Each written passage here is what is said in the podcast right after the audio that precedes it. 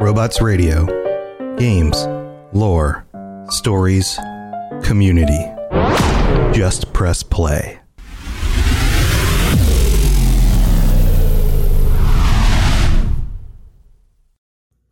Hey guys, it's it's Dave DeVito. Um, I'm just coming here to say uh, that I love the Fallout app, and I would like to tell you about the service that they use to make this podcast.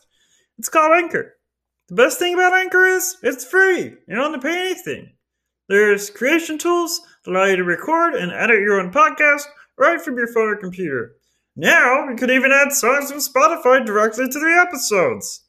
Anchor will distribute your podcast for you, so you can be heard on Spotify, Apple Podcasts, and many more.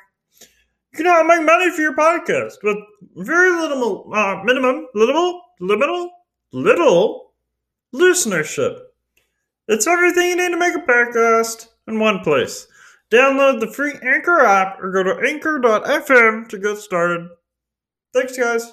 Hey, friends, this is Robots, the creator of the Robots Radio Podcast Network and host of the two original shows on the network the Fallout Lorecast and the Elder Scrolls Lorecast. These two shows have rocketed up the iTunes charts.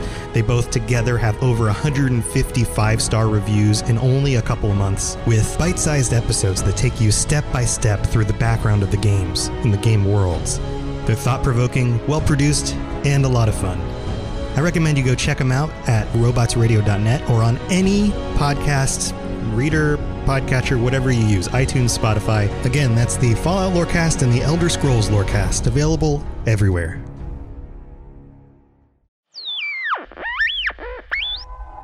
Your attention, please.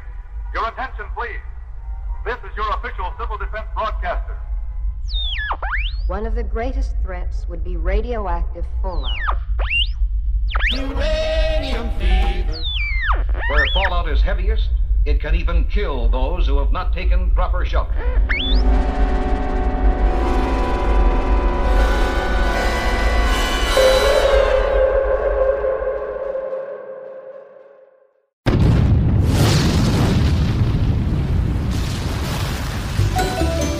Broadcasting deep underground in a questionably constructed survivalist bunker is Dave Chafins and Kenneth Vigue, and your host, as always, Mr. Robots.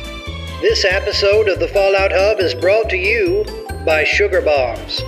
Sugar Bombs! Who needs teeth anyway?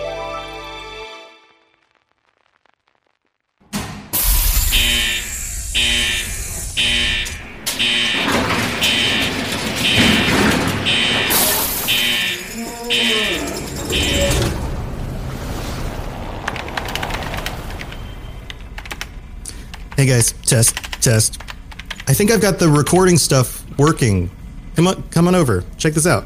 Let me grab a Nuka Cola first.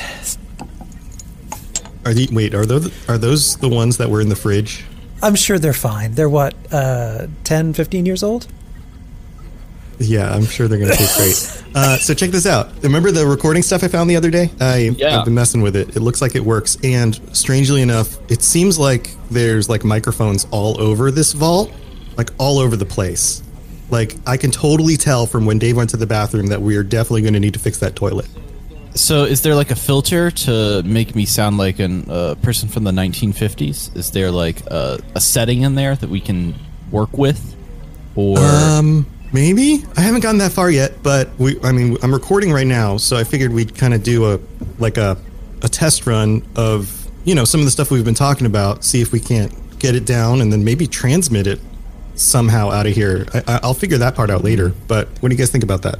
I think that's great. I think that we need a, a signal on some Pip Boys. You know, maybe somewhere that people could go and find it, mm-hmm. and then listen to every a, a Pip a Pip cast. There we go. Pipcast. There we go. So uh, so here, well, uh, let's just let's just go with it then. All right, uh, welcome everyone who's listening to our new Pipcast, the Fallout Hub, and uh, we are very excited. Uh, it- this is our first actual episode, and we are here in our secret vault talking about Fallout stuff because that's what the three of us love to talk about. And when I mentioned the three of us, there's myself, uh, Robots or Tom from the Fallout Lorecast, and also we have Ken from Chad of Fallout 76. uh, story. I was like, there's a last word there somewhere. Hey, Ken, how's it going? Uh, okay, this Nuka Cola is not right. I'm uh, seeing sounds right now, but uh, I'm fine. I, this this is fine. I'm fine. Okay. Um, I think that's called synest- synesthesia. Very cool. We are part of a vault experiment right now, currently, where you can drink Nuka Cola and see sounds. Very nice. And then we also have Dave from the Vault Boys WV and the Cryptid Cast. Dave, how's it going? It is going very well. Uh, I'm gonna I'm gonna move this little modulator here um, and see if uh, if see if it'll. Cha- oh, that's sorry, it's the wrong voice. Didn't have the just the lower one. That's it. Is that better? Nice. Is there a sinus infection like button that I can press button? here? I don't think they have. I don't think that's Vault-Tec. You know, I think that might be uh, Aperture or something. Yeah. Um, you, clearly, we haven't been in this uh, vault very long. We're still trying to figure out what all the things are in here. Yeah, we're Uh, kicking but we- cans. Yeah, but if if you uh, listen to our little uh, intro episode, we did find a Mr. Handy, who has been super fun to hang out with. Um, he's beat me in chess like three times already. Jesus, that guy's crazy. Yeah, yeah. What are we gonna call him? Uh, I don't know. Maybe we should ask our listeners to come up with a name for him. That might be a good yeah, idea. we should probably do that. Are you going to be okay with that, Mr. Handy, if we just rename you? Today's a hell of a day to die, commie! Alrighty then. So, um, that Mr. Handy, he can really. I mean, that guy's a talker. I He's a tell you what. he's a legend. He's also the best chess players I've, I've ever met. So, uh, so yeah. So what we're doing here is we are discussing all things Fallout, specifically community stuff. And I didn't say that word right, did I? Community stuff and news about Fallout 76 because the three of us are very excited about Wastelanders and some of the new things coming out with that. And some of the things the community's doing in order to keep that game alive, along with some other just fun things each for each episode that we put out there. And each week we're going to have different segments. And so for this one, we're going to start out with news. Telegram, news from Bethesda. All right, Dave's going to kick off the news segment. Dave, what do we have this week for news? So first of all, I would like to choose a designation for myself since I am in actual in real life from Charleston, West Virginia. I would like to be called the Charleston Herald if I'm delivering the news. Um, do you have a stick coming out Is of your like a newspaper or like a traditional medieval herald? Is there going to be a trumpet? I like to think that I have a Like, trumpet or, or. Herald from the actual games. You know, I think Brian Fargo like had was a trumpet player maybe in middle school, and he left one of them over in the corner, and I think I can go pick it up. But you know,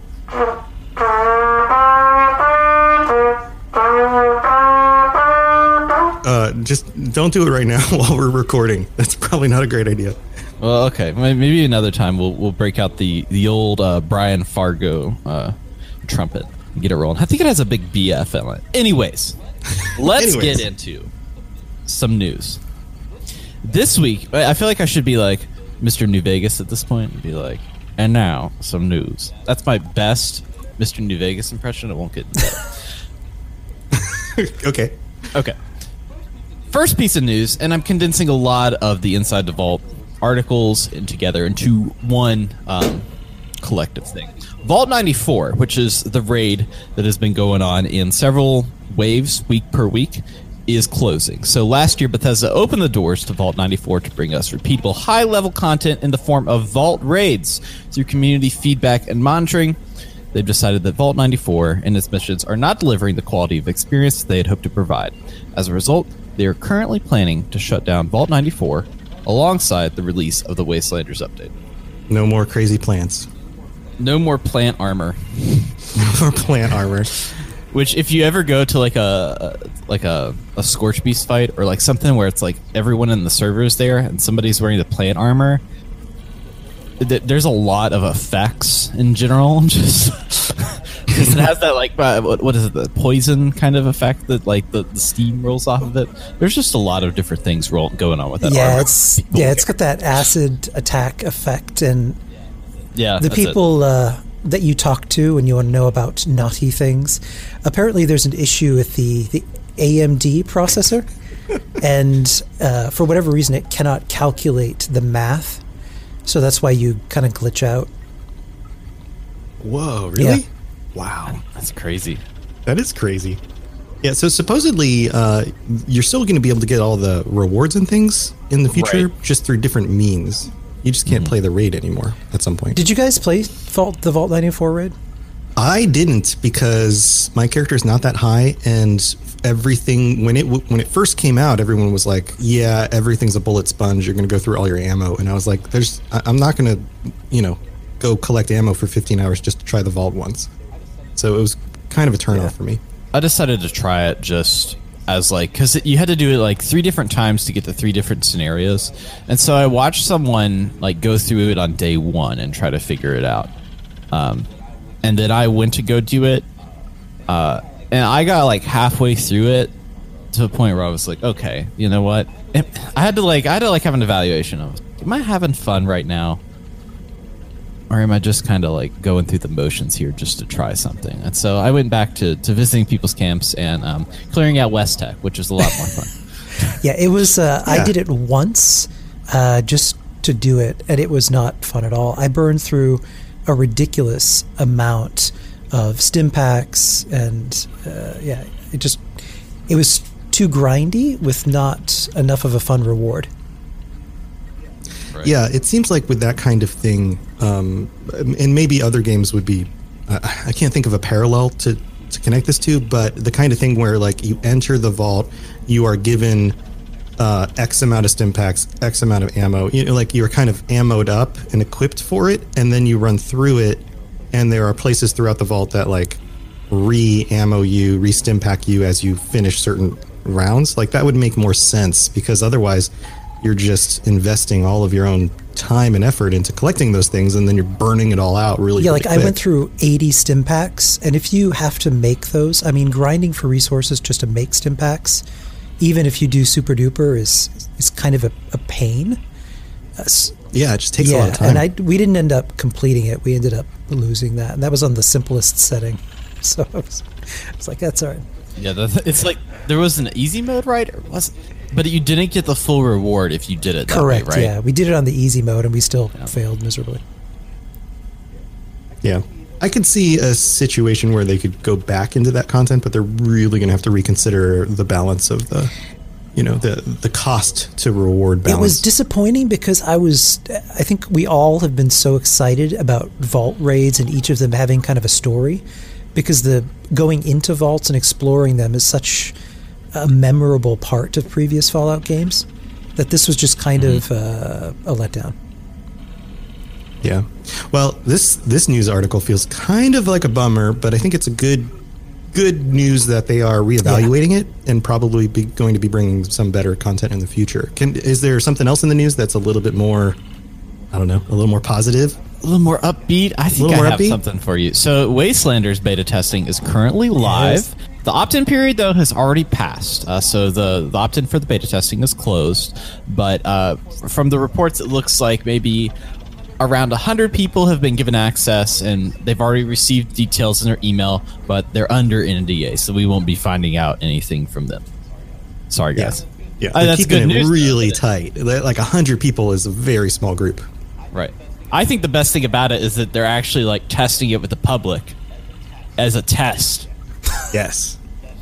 That's just kind of wild That's to me. madness. it is madness. I'm I'm amazed that it's like okay, we're gonna we're gonna go through and we're gonna take as much time as we want to go through and work out these bugs and do this stuff.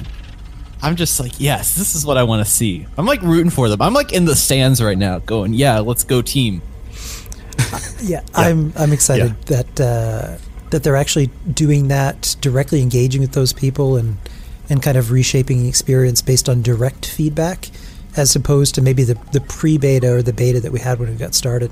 Yeah, I felt Yeah. like that the the pre beta was more like let's do a um, a uh, what do you call it like a stress Yeah, test and see if you could take it, and then it the stress test did not work, but it everything happened anyways. That's So along with along with the um, the new content that's going to be part of this, there's a lot of bug fixes And I have a feeling a lot of this testing is is also going to be solving a lot of the bug issues, so that we don't have the same recurrence of, "Hey, we fixed it," and then another patch comes out and goes, "Well, we unfixed it," and then it's like, "Ah, crap." Imagine the news articles that come out that are going to be like, okay, is if they if they pull it off and they have the new content and it's pretty much bug free, you're not going to get 100% bug free, but like pretty good. Like, Right. I mean, talk about an underdog story at that point. I mean, that's newsworthy. Most people don't realize that there are two builds of the game, with Wastelanders being a completely separate build. So sometimes some of the weird issues that we have with patches are from them moving it from that newer build to this older, more problematic build. I'm hoping with the new build we get a lot more stability in terms of hacking and duping and stuff. Yes. Yes. Speaking absolutely. of which, on the hacking and duping thing, we kind of had a little situation over Christmas. Um, I'm counting Christmas in current news because uh, it's within the past month, and since we're doing it monthly, it makes the most sense. Um, Ken, I believe that you're our reporter in the field for this one. Uh, can you give us a little bit of updates on what exactly is going on in the PC side of things in Fallout Well, 76? Wait, if he's if you're if Dave is the herald, then what is Ken?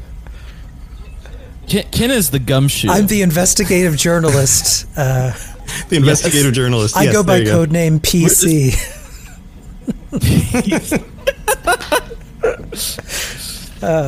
It's a podcast within a podcast. This is Serial Fallout 76. My name Yeah, is so- Sarah Koenig. So I'm I'm the uh, I'm like the newscaster guy. I'm like I'm and coming in from the field, our investigative journalist PC. I'm going to flip up my collar and duck into the shadows here. Uh, I was there that terrible Christmas, just wandering the wasteland with friends. Then all of a sudden, a man in his underwear rushes towards you, strips you completely nude, and then vanishes into the ether. and normally I'd pay for that, but in this case I wasn't. I mean, in some cities, that's like a dinner and a date kind of situation. Yeah, I mean I was just in Vegas. I saw that happen in like that, every that, corner. yeah, that's. no, There were guys handing out cards. Hey, you want this experience? And we're like, no, thank what you. happens in the wasteland stays in the wasteland. Um, yeah, so the there's kind of an interesting backstory to it. Some people who've been kind of following that story, I know Juice has done a really good um, job of chronicling that. But if you do not know what happened on PC, if you play on consoles, so there is um, a, a hacker named ErectBan. Uh, a, a name that uh, I'm confident that he is a, a ladies' man, a man about town. Uh, Yes. Bare, barely Yes. time to get out from underneath women to uh, pull these things together, but um, yeah. Are you kidding? He's on top he of women. he is. He's like Shaft. He's like, Shaft. He's like Shaft. yeah. He's sitting there behind his. Can He's you sitting there it? behind his computer. Damn right. Damn right. You a bad mother? Mm. Oh, this is a terrible. Why did we come down here? This is a terrible idea. What have we gotten ourselves into? I think he probably talks What like could that possibly too. go wrong? Um, yeah, So uh, ErectBan is um, someone who. I know. Every time you say that name, This is Go on. professionalism from our reporter in the field. Yeah.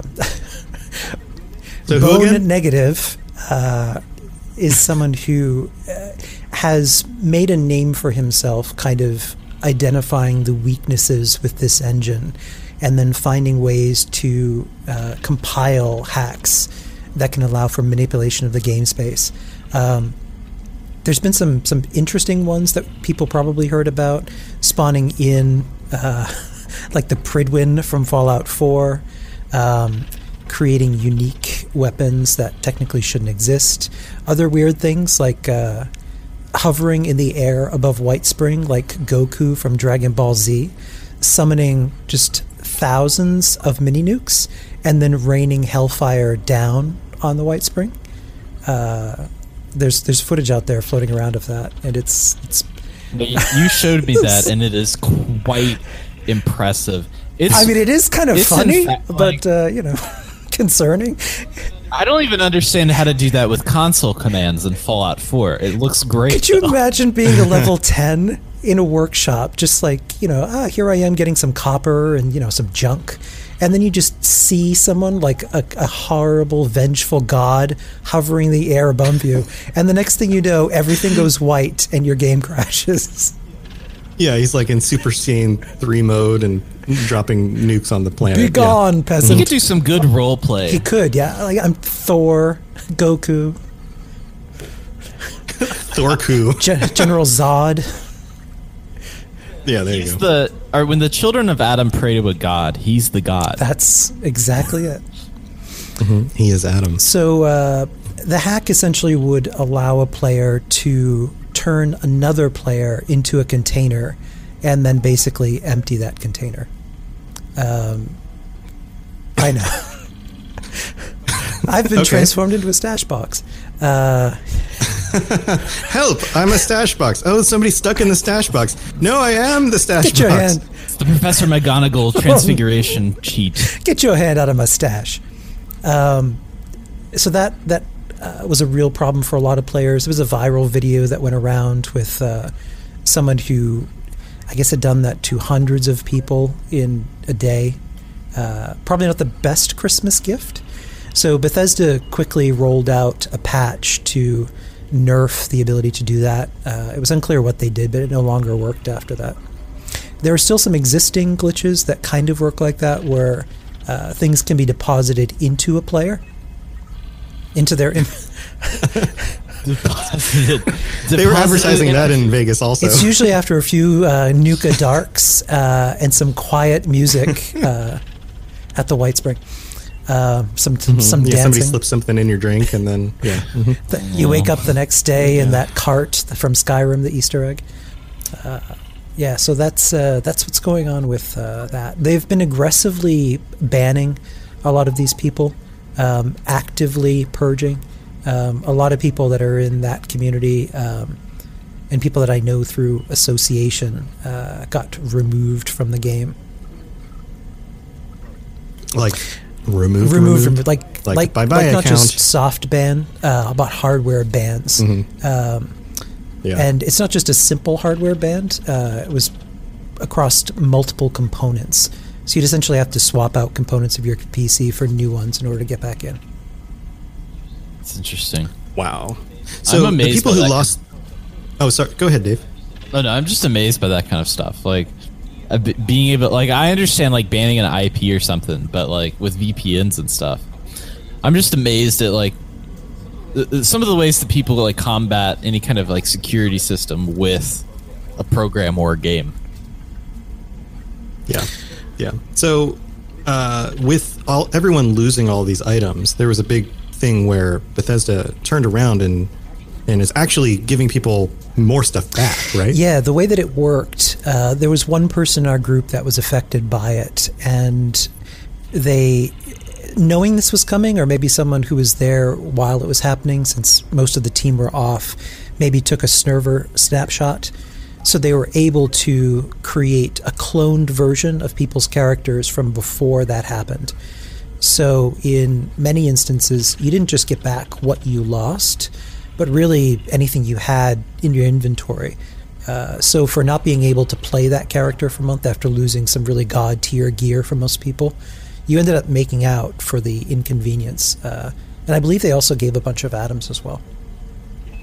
Yeah. So what you're telling me is that Bethesda is duping. Mm-hmm. Mm-hmm. Absolute mm-hmm. power corrupts absolutely. Exactly. Yep. They're duping all your stuff They're duping all your stuff, but it's for a good cause. We be duping. give it back to you. we we be duping. Well, cool. Um, good summary on Yeah. all that stuff. So it seems like they're on it and fixing it, and also doing the right thing and giving people. You know, I mean, yes, it was inconvenient, but they're giving you stuff back and Yeah. extra for your. Yeah. I'm glad they're being inconvenience, which is responsive that great. way. Yeah. Yeah, yeah. Well, thank you, Chad. Uh, uh, I keep on saying Chad in my brain, but what I mean is Kin. Kin, Yeah. Chad, Simon, whichever one you are. Whatever you want to call Thank me. you so much for your reporting. You sound like Simon, but your name says Chad. To stop reading so many things and listening to the uh, Pipcast that we get in the vault. Did you just assume? Thank you Did for you just your- assume my name I did assume you. in 2020? How dare you? Well, it's 2076 where I'm from. Get a rim shot here. This is when the applause and laughter happens. Uh, let's see. On to the next thing. Thank you so much for being the reporter in the field. Yeah. The next item on our list is the uh, patch 17 Atom Shop item. So, like always, when they do a patch, they always upload in, in bulk uh, cosmetics uh, to the Atom Shop and then release them over time.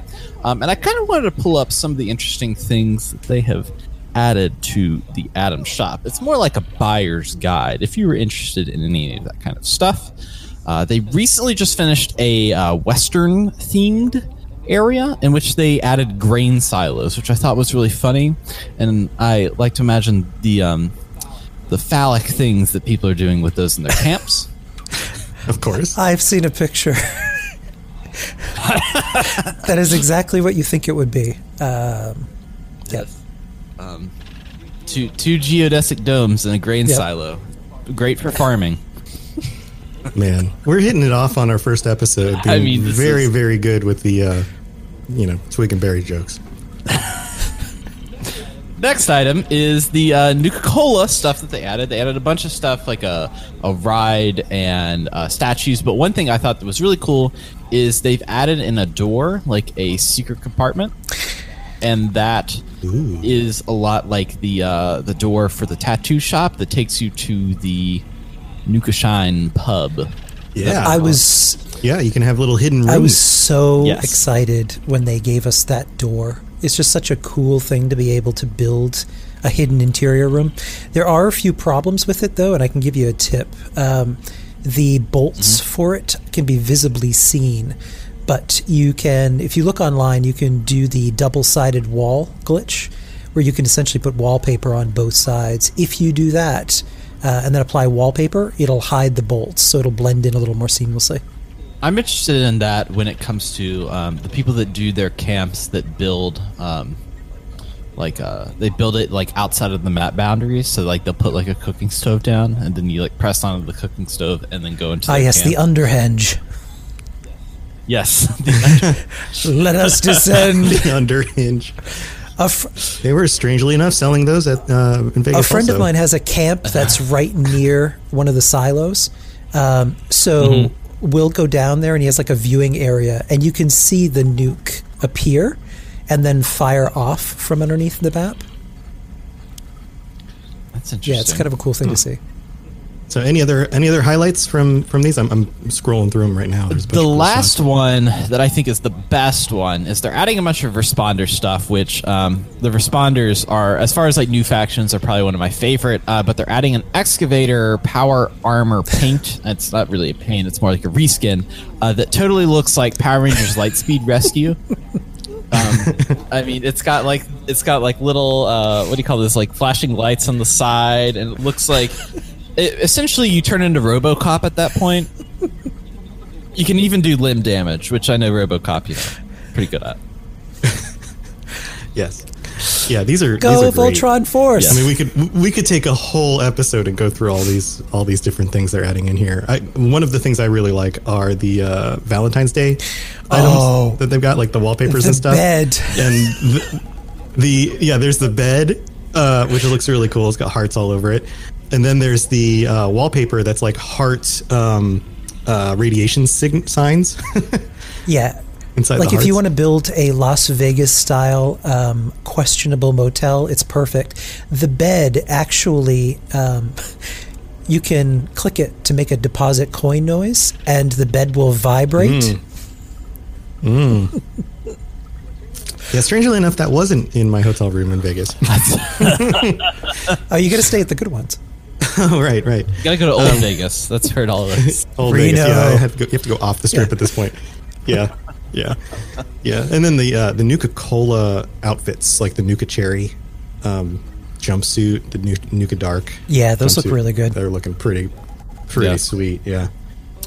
Folks, that is it for the news. I hope that you've enjoyed your time with the Charleston Herald. Uh, I will be back next month with many heraldings, uh, including Brian Fargo's trumpet, um, which I have now cleaned out the uh, several year old spit out of it, and we will be tooting uh, all kinds of new and fun stuff.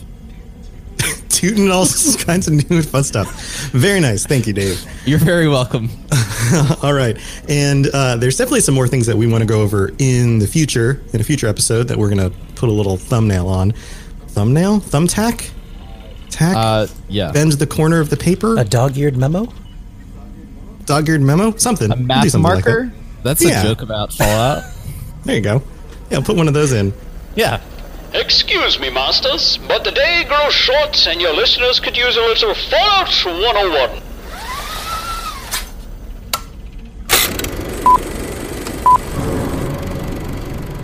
One of the things that we want to get more into in these episodes for this podcast are some more of the in-game stuff having to do with builds and things that you can do now in the game.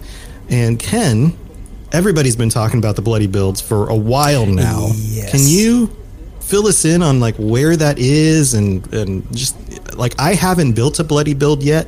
I know they've been the popular build, but what do we need to know about bloodied builds and what are they? To be honest, I had never played Melee before 76. Previously, Same. I, I would do mini nukes, mini guns, uh, really heavy weapons. It's just fun in Fallout 3, New Vegas, Fallout 4. Uh, this game has been a completely different experience. So, my first character that I played through ended up being totally nerfed because I went for uh, an explosive shotgun build, and then once the explosive shotgun was nerfed, my character was completely useless. So I started over from scratch. Everyone was talking about running a bloodied build, and since I had never ever played melee in any previous Fallout game ever, I decided to give it a go, and I've fallen in love with it. It's a completely different playstyle as far as just uh, kind of running into the fray and then just slashing away. Um, it's a lot of fun when you, you get a lot of enemies kind of surrounding you. It's problematic, however, uh, because Bloodied Build, I'm sure everybody knows, uh, essentially you, you want to keep yourself low health um, to really. because the main perk is bloodied, which means that you do more damage the lower health Right, you are. exactly. Right. And that relates to your legendary weapon that you have. So generally, if you have like a, a gun or even a um, uh, a melee weapon, it has to have that bloody um, uh, legendary effect on it. Yeah, right? like I have uh, one of the more god tier ones for that kind of a build is a bloodied meat hook, uh, faster swing speed, plus one strength, which is the one that I have with uh, a third hook on it, and it is. Which just sounds so delicious. A bloody meat hook. I mean, it looks fantastic, um, but that um, paired with a build that's really built for melee can really make you pretty OP. Um, especially uh, when you're doing a, a queen fight. The problem that I have, however, is because you run bloodied, um, radiation is always a problem for me, um, which is one thing to, to bear in mind. Um, but I also run a full set of unyielding uh, scout armor, um, three star, which helps quite a bit.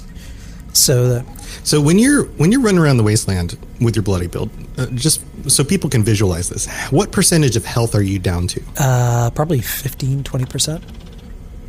Okay, so you're just like the little bitty sliver of health down there at the bottom. So when you come across radiation, and, and you use the radiation in order to keep the health that low, right? Yeah, you uh, once you get to that point, you want to kind of stay at that point. So anyone in your team that has a medic build where they can wick away your rads, it becomes really problematic because you lose uh, your strength very quickly by losing your rads. Um, it also is problematic because you're technically a glass cannon. So you're really powerful if, if you start swinging quickly and enemies can't really gang up, corner you, and start whacking away because you have such little health to deal with. Uh, you can lose that pretty quickly. I counteract that with a lot of perks that can help in that kind of situation. Um, like Dodgy is super helpful. Um, I use that quite a lot. Um, just to kind of negate as much damage as you can. It'll take it from your AP to kind of dodge you out of the way. Um, So the, the like baseline perks that you need are um, like a, a serendipity, which is the um, essentially when you're below 30% health, you gain a 45% chance to avoid damage. Uh, Nerd Rage is probably the most important one. That's while you're below 20% health, you gain a 40, uh, 40 damage resist and 20% damage increase and 15% AP regeneration. That's insane. That's the insane perk right there. Yeah, that sounds pretty pretty potent. Um, you can like uh, add in a adrenal reaction, which I think is well, that's the mutation that has the um, oh, what's the effect on Uh, it? weapon damage at low HP, but uh, it takes 50 off your max HP. That paired with Right. Twisted Muscles, uh, Twisted Muscles, you get plus 25% melee damage. Uh, but you're And that's a mutation. That's cor- a perk, correct. Yeah, these are mutations that can Right. also help. One thing that you had mentioned to me that I didn't even think about is bumping up your endurance tree to get um, like full life giver, Yes. Like, which kind of offsets that the mutation itself and gives you a lot more room because essentially every point of health is is critical when you're at that low state. yeah, like I don't, I don't use Nerd Rage on this one. I have 15 in, yeah, I have 15 in strength, one in perception, uh, 15 in endurance, one in charisma, one in intelligence, 15 in agility, and then eight in luck uh, to run bloody mess, class freak, and then starched genes to keep mutations. Now, we're going to have a link for this in the show notes. So, for anybody who's like listening while you're driving your car and going, ah, this is too much information too fast, you will be able to pull this up when you get home, uh, open up your phone or your computer, and just go look at the build yourself if you want Right. to go recreate this. yeah. Yeah. One of the other things I thought is interesting um, that that I've used when I've run a buddy build is Radical, and so that's actually it's a perk that's like a it's like a one star perk for your endurance. That's the greater your rads, the greater your strength, and so if you're all the way down in your rads, you get like a plus five strength. So immediately you're able to carry. Uh, if you're using unyielding armor, you have all of your rads down. I mean, your carry amount is insane at that point. There's uh, the tool that I use is nukesdragons.com, so you can plan out your build. And what's great about this planner is that it's not only visual, but if you're starting over a new character, if you scroll down and click levels, it'll tell you what perks to pick at every level, so you can kind of scale perfectly. Um, the other tool that's on there is also one for you to figure out what food you need to optimize your build. Um, so there are certain foods that you can eat that can amplify these effects quite a bit. So on top of your bloody damage, you can do even more significantly uh, higher damage. Um, So, that's like a lot of uh, I- alcohol drinks, right? That and then some of the foods. I think the highest I got mine was 1860. so, not only are you near death, but you're also drunk and really full all the time. Yeah, it base and highly it irradiated. basically is a weekend in Vegas. There you go. So I would say that this is the most popular build. Why do you guys think that this is so popular? Is it just the damage output, or is it something else? I think it's the damage output. I think um, it becomes kind of a competitive feather in people's caps. The, there are tons of videos on there with people talking about their builds, people sharing snapshots of how much damage they can do, quick video clips of them taking Yeah. down a queen like with a few hits. Yeah, this is the this is the EPing equivalent of Fallout like 76. bloodied. Like, if you yeah. run a bloodied stealth build, you can essentially be a queen killer because you're multiplying your damage output without being detected. So you can be ridiculously overpowered.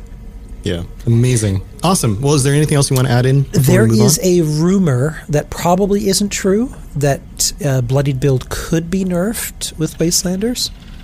Uh, it could be. So um, the next best meta thing that people have been doing, um, a lot of the people that I know who who are in the know have been hoarding junky weapons, which is the next best effective build. Some people are already starting to to run characters with a junkies build.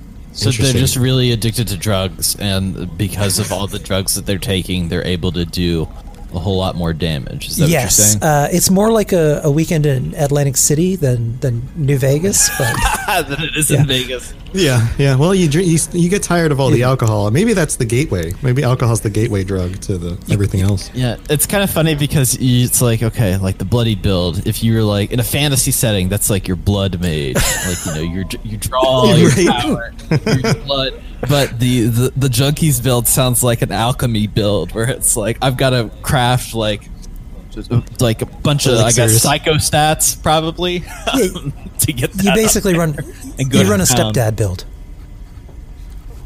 Oh God! Oh god. oh man. It's like the meth build. I mean, I mean that's a that's a West Virginia build that uh, happens quite often. We're gonna get hate mail. Wow.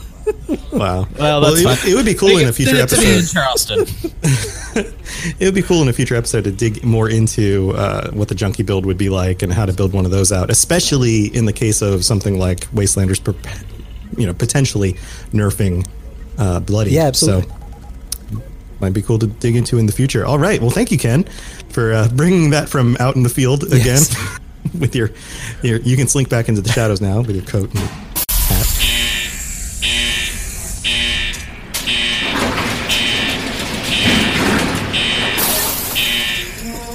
All right, Tom, you need to grab that shotgun right now because I think somebody's coming through. Yeah. Did you get? Were you guys expecting guests? Hey, come on in. Oh, look who it is! Oh, um, Lucy, did we we miss a turn? I I think we took a left turn when we maybe should have taken a right. You guys, you guys know these guys? Yeah, yeah, it's Ray and Lucy Oh, Hey, hey! so, from the Fallout Oh, Five. Oh, yeah. yeah, yeah. come on Yeah, so we know you guys. Yeah. Oh, Oh, yeah. okay, great. So we found the spot that we weren't looking for. Exactly. I mean, that's kind of how go. things work in Fallout, right? Right. That's right. That's right. well, come on in. wildly Uh, Well, introduce well, yourselves. thanks for having us. Yeah, yeah. Should- Introduce should we- yourselves. Yeah. I'm. Uh, go ahead. Go ahead, my lovely wife. Go ahead. All right, I'm Lucy Middelthon, this, and um, I play various figures with the uh, Fallout 5 new responders, such as Dr. Anders. And I am Ray Middelthon. Um, I play Commander Connor Johns uh, and all of our lore. Um, I'm kind of the background uh, player and um, lore developer for the 5.0. Oh, you said lore. That's like my favorite word. Yeah. Tom just Lore, perked lore up is fun. Yeah, yeah. My ears just got a little Someone bit say higher. lore? Yep. well, welcome. Lore is more. Welcome. Yes, thank you Uh, for having us. uh, Thank grab you. a seat on our nice vintage sofa, and um, we just happen to be having a conversation with a few thousand of our favorite uh, favorite friends. Uh, and um, come on in, yeah, yeah, have a seat. All right. So, uh, can I get get you a drink or anything? You guys, you guys have anything you you enjoy partaking? Uh, yeah, I, I definitely. Uh, go ahead, Luce, if you want something. Uh, um, you know, I'll just, I'll take a, just Nuka. Got that. I've got a Nuka Dark Rum here that's basically regular Oh. rum in his plastic container. Would you like that? That'll work. I've got 20 work. dirty water. If anyone needs really dirty water. Uh, I'll pass. Pass on the dirty oh, water. dang. Uh, I'll pay extra caps for the purified if you got that. Get, get some wood in here and we'll. yeah, we'll We'll try. fix that up. We'll try. Okay. Dave's been trying to get rid of his dirty water for like weeks. It's hard. This canned coffee is coming out like glue. you have. You got to mix it with a little bit of the dog food. Give me some of that dirty water. It comes right out. Yeah. Yeah. All right. You guys work on that. All right. So so uh, this is our thing with with guests. When people happen to stumble stumble into our bunker, uh, we uh, first you got to pass the twenty questions in order to um, you know make sure you guys are cool enough to hang with us. I guess. Right. Think of it so as your that's our personal first- goat. Yeah. Oh, Okay. okay. Yeah. All right. All right. Yeah. Okay. That Personal makes goat. sense. That's a good way to look at it. All right. So here's what we're gonna do. We're gonna go back and forth between the two of you. Uh, Lucy, you were introduced first, so I'm going to start with you. So it's going to be like a question for Lucy, question for Ray, question for Lucy, question for Ray. Oh boy. guys ready? Mm-hmm. All right. Yeah. Here we go. Let's go. Lucy, favorite martial art? Um, Go. Don't think too hard. Just go. Taekwondo. Taekwondo. All right. Yeah. Ray, LA or New Yes. York? New York, absolutely. All right. Lucy, Sour Patch Kids or Swedish Fish? Neither. I keep them both. Oh, man. All right. Ray, scale of 1 to 10. How good are you at trivia? Uh, one. Lucy, Super Mario Brothers or Zelda? Zelda. Ray, if Tupac appeared before you right now, what's the first thing you would ask him? Uh, where's Biggie? Good question. Lucy, what temperature do you like the thermostat at? Uh, 70. All right, Ray, do you own a bicycle? Do I own a bicycle? Uh, no, I do not actually. Lucy, do you find handlebar mustaches to be handsome? No. All right, Ray, what is wind? Wind is uh, wow. Um, you're getting complicated on me here. Wind, seconds. Wind, okay, wind, wind, wind is uh, Phone a friend. nature's breath. Nature's breath. Nature's, Nature's breath. breath. Good answer. Good answer. I like that. Great answer. I think we should do this like um, Family Feud and be like, "Good answer. Good answer." Yeah, please do. It. I want to hear the dings. Yeah. Regardless, regardless of how bad the answer is, the rest of the family just has to be like, "Good answer. Good answer." All right, Lucy. What animal adds more joy to the world? Squirrels or llamas? Llamas. Have you seen their hairstyles? That you, you are absolutely correct. Ray, on a scale of one to ten, how much do you enjoy garlic? Uh, I would have to say a seven, probably. Yep, seven for Okay. sure. All right, Lucy. Yeah. Who inspires you? Uh, Commander Connor Johns. um, uh, my students. Actually. Students. All right, That's a cool. good call. Yeah. Ray, if you could push a button and make everyone in the world 7% happier, but it would also place a worldwide ban on all hairstyling products, would you push it? Uh, considering I have no hair, I definitely would push it. Definitely would push it. Well, there goes my career. Sorry, Ken. Thanks, Ray. You're welcome. Lucy, if there was a hair in your soup at a restaurant, would you return it? The soup, not the hair. Yes. Oh, so much yes. Oh, you have no idea how true that is. Would you, would you return the hair? Uh, I'm just, it's a package deal. It's an all or nothing. Deal. All right, Ray. What's the most boring thing ever? Oh, uh, dry spaghetti noodles. Lucy, tell me, what do you like to do on weekends in a Valley Girl voice? Like, I like to sleep in and then maybe just like look at myself in the mirror and kind of contemplate like, today am I like fabulous or is my today just kind of like subpar and I need to like go and get that fixed? Very good. Very good. All right, three left. Ray, That was way what too easy size to bed do. do you prefer? King. Gotta have a king. All right, Lucy, your last question. Mhm. What's your middle name? Elizabeth. And Ray, how do you feel about cranberries? Cranberries. Wow. Um, cranberries. I, I. They're tart. They're sweet, and they are perfect on meat. That rhymed, and that was a wonderful conclusion to our 20 questions. Thank you. Congratulations, you guys Thank you. passed the, the goat. Wow, that was Wonderful. scary. Ooh, All right, it's a little, you. little alarming there. All right, Yep, all right. yep. And um, it turns out that uh, Ray, you are perfectly predisposed to be a uh, middle school volleyball coach. And Oh, yeah. boy. Oh boy. and Lucy, you are going to be a fireman, woman, person. How fitting. Oh, right. Congratulations. Uh, thank you. Coach. Perfect. So, um, good. Yeah, well, thank you for joining us. Uh, you know what? Let's start this out. I would love to hear a little bit more about what exactly Fallout 5.0 is. Let's just start there because I know some of our audience might not be aware of what you guys are doing. Right. and would love to hear a Surprisingly enough. So, so in order to explain this uh, concisely, because otherwise this show could go on forever, because I'm sure, Sure. the five of us could chat for like three hours. Um, Right. Like, if you could sum up Fallout 5 5.0 in like a tweet, what would it be? Um, I would say we are content creators that use game mechanics uh, from Fallout 76 and uh, in-game roleplay as a community to create stories, and through those stories we develop um, lore videos which drive the narrative of the overall community. So we have a story arc, and our community members role play that during their gameplay, and then any interesting gameplay that we find we use that as the driver to move our storylines forward. Gotcha. Um, so, so yeah. what exactly is the Fallout 5.0 then?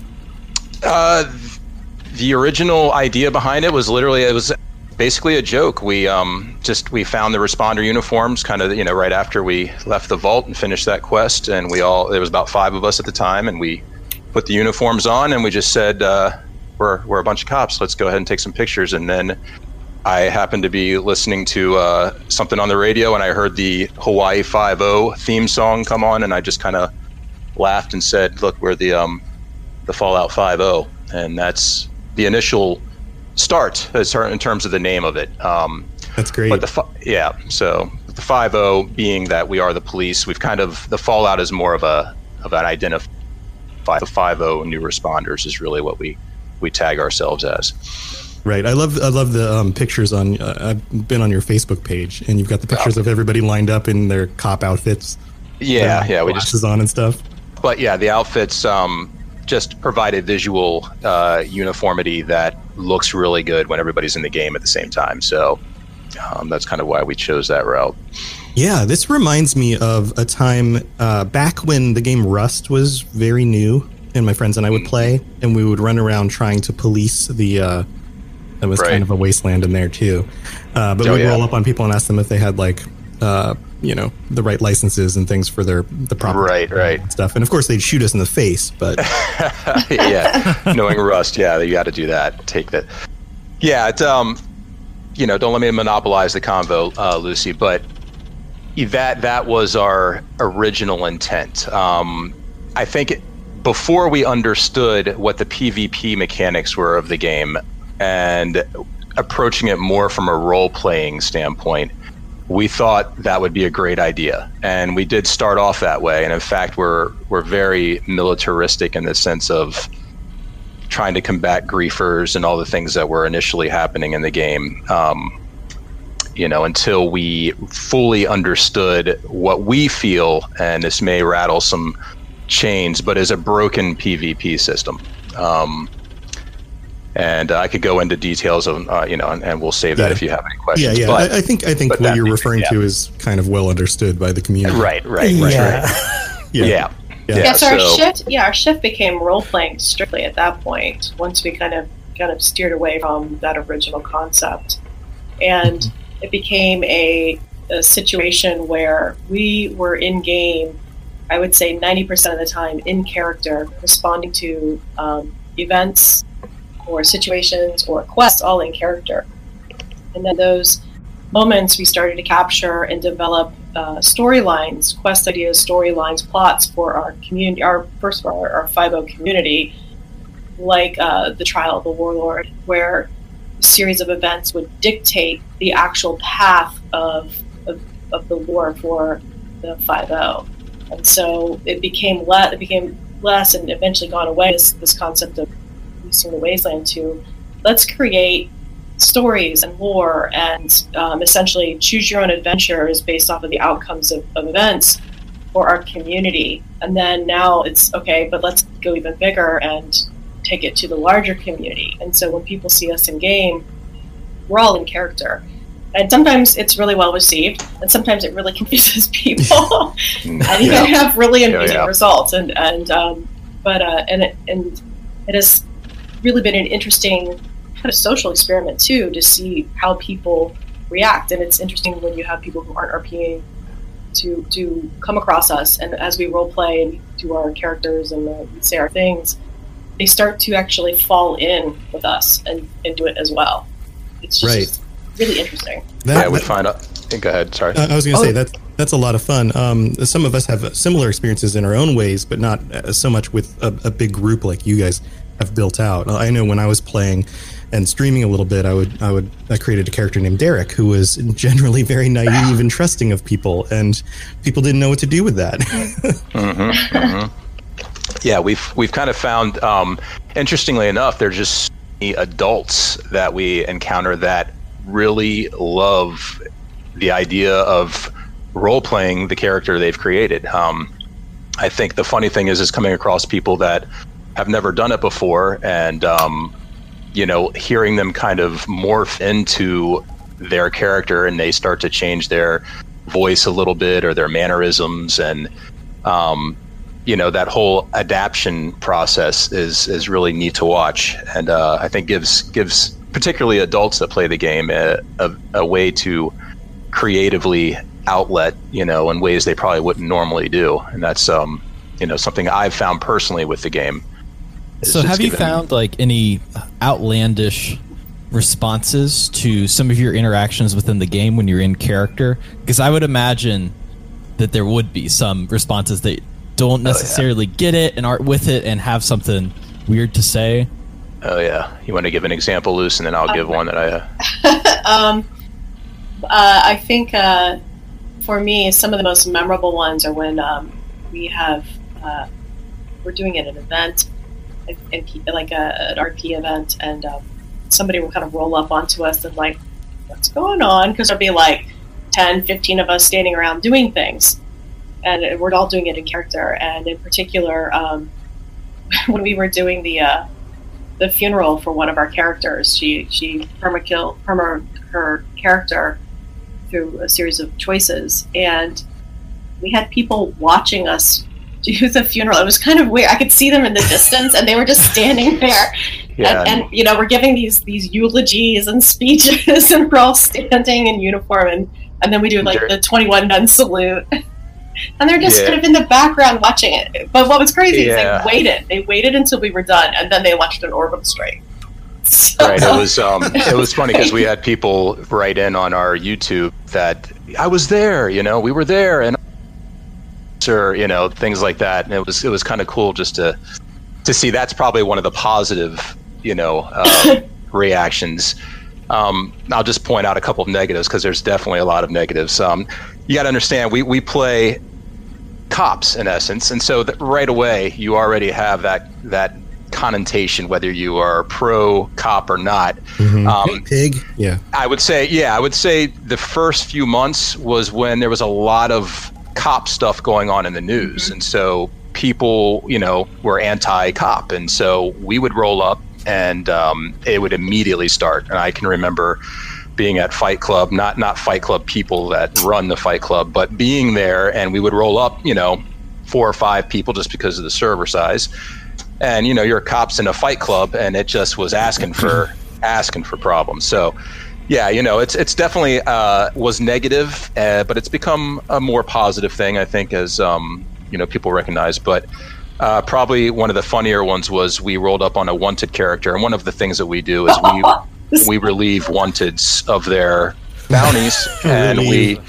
Yeah, you know, we relieve them and we, we stand over their bag and we allow them to come back and we protect it and they can take their stuff and we, we get rid of their bounty for them and we show up on the one guy and he's got a whole base built out and guns and turrets and we roll up fully in character and we're frog hopping from tree to tree and giving cover and, and talking the whole way. Trying to be Uh, sneaky talking. Yeah, oh yeah, you know, yeah, t- with, relatively speaking. But we get up there where his location is. He's obviously popped a stealth boy at that point, and we're saying we're we all gather around. We're like, okay, well, where did he go? And he says, I'm right behind you. And we're like, holy, sh-. yeah. So you know, we turn around and, and there he is at four.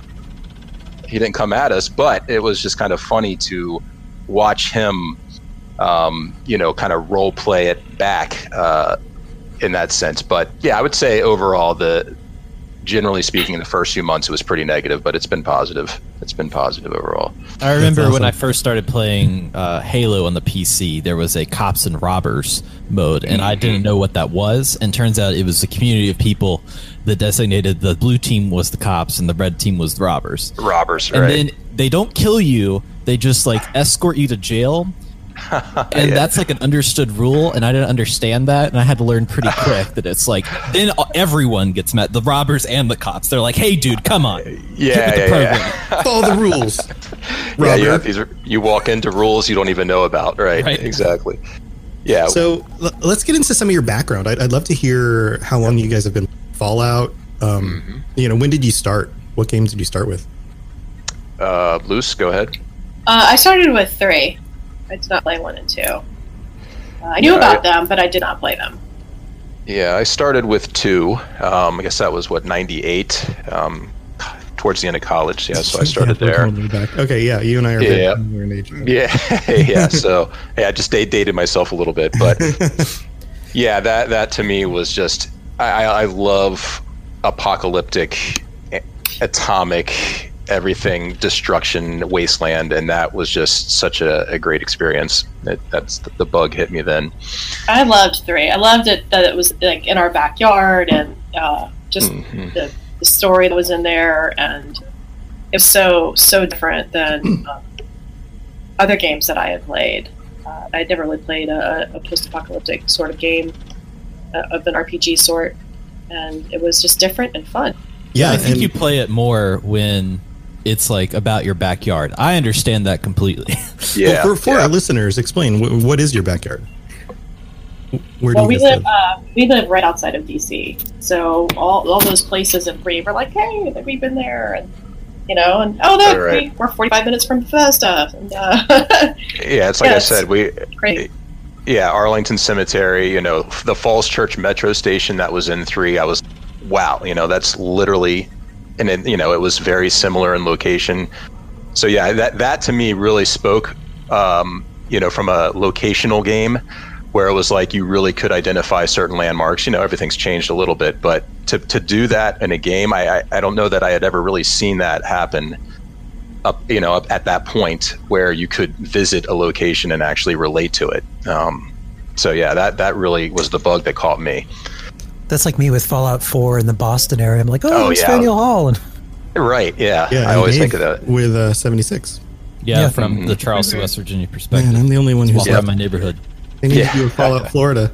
You need to go to. Vegas more, Tom. That's what you need to do. Yeah, there you go. Vegas, then move to Vegas. Oh God. That's where we all meet then. Vegas. Yeah. Let's go to Yes. Vegas. Yeah. top of the stratosphere looking for Mr. House.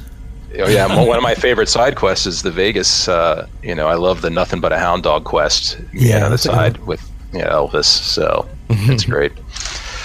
So the the original Fallout games, all the way up to before 76, are all single player, of course. Um, Mm-hmm. 76 is a multiplayer. It uh, verges on the edge of MMO. Do you guys have any uh, MMO experience? I'll definitely defer to Lucy on that one. yes, yeah. So I think it goes all the way back to um, EverQuest. Oh wow. Oh, wow. Yeah. Yeah. yeah, And then I so I played through that and various other ones. I ran a guild, uh, a RP guild on Midgard, um, and not Alliance Horde for uh, World of Mhm. Quite some time. Um, but yeah, so the, the MMO aspect would be definitely uh, on me. Now, did you guys play MMOs together at all, or uh, you know, Ray? Did you not play MMOs, or did you play other games together? Like, what what is your Yeah, I, um, I, I had not engaged. I, I love the idea of them, um, the whole idea of the community and this, you know, the grinding and just kind of really getting the gear. But whenever I sit down to play them, I honestly just I fall asleep. I don't know what it is about it. Um, that changed though when uh, I started getting involved in a communal kind of MMO, although- which is what I you know consider 76 at this point. But yeah, no, I, w- I wasn't an MMO player. I was more like a Dark Souls. Uh, that was that was my love and passion Yeah. for quite a while. Yeah, so Yeah, and we also played a lot of like together. We played a lot of um, first-person shooters, like the various Yeah, yeah. iterations of Battlefield. We were in that together um, for quite Yeah, you some guys, you guys sound a lot like me and my wife. Um, Yeah, she, we she got real big into uh, World of Warcraft, and I always dabbled in it a little bit. And then, Mm-hmm. you know, we would play games like Battlefield together and stuff like that. oh yeah, that's definitely us. Destiny, Battlefield. Mhm, Destiny, yeah. yeah. And we, we had a small little core group of, of uh, college friends that we still played with those first person shooters kind of things. But um, yeah, our first kind of g- group or, you know, together guild experience was, uh, and, and Battlefield actually, we created a, a, uh, a group called the OTD, the Older Than Dirt. and um, yeah, it's. Uh, a great name.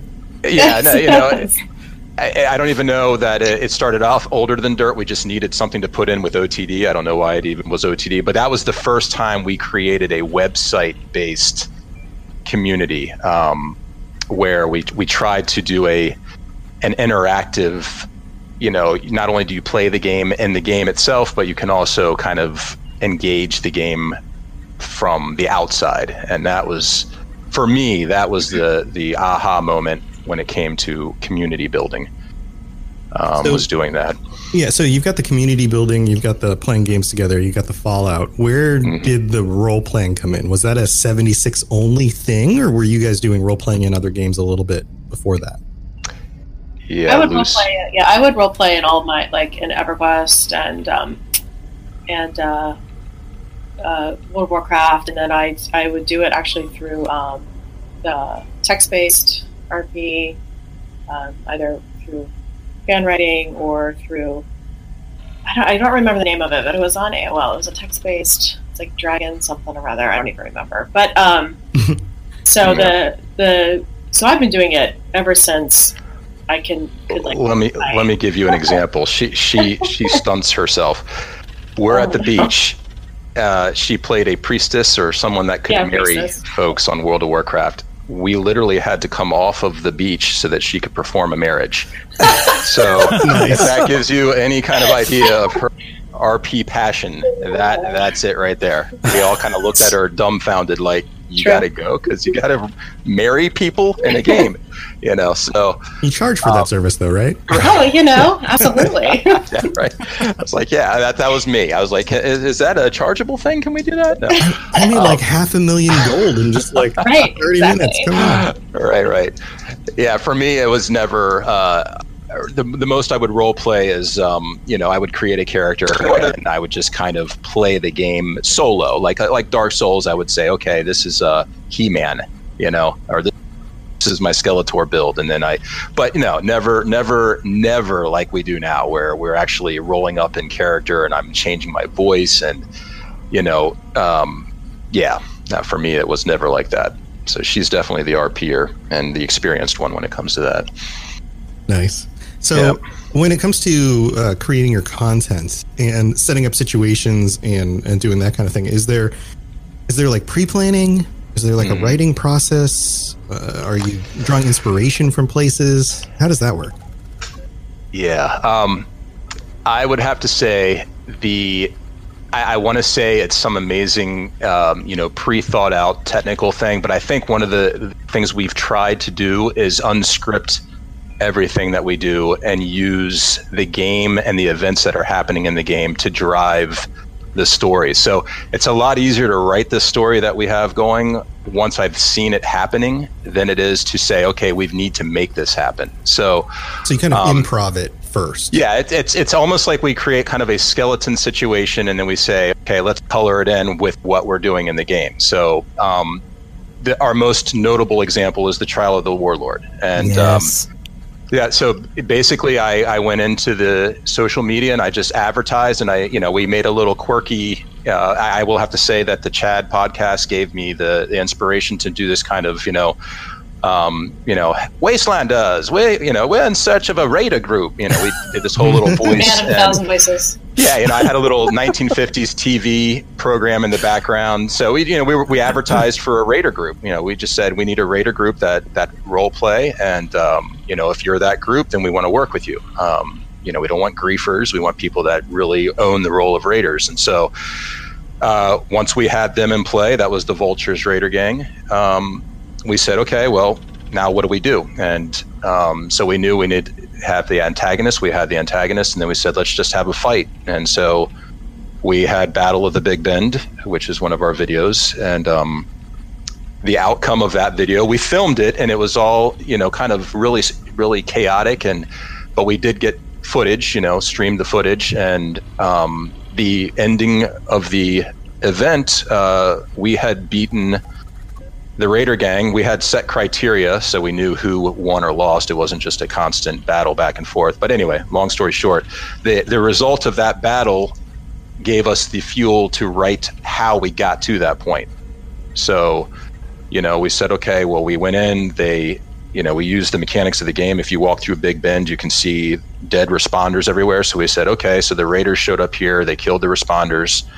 We're looking for Modus. Where we we came to Big Bend to find Modus, but we see all of our dead responders, so we need to respond. And next thing you know, we're having a battle in there, and then the end result dictates the story from that point moving really forward. cool. So And that's I how a lot of it like- goes, actually.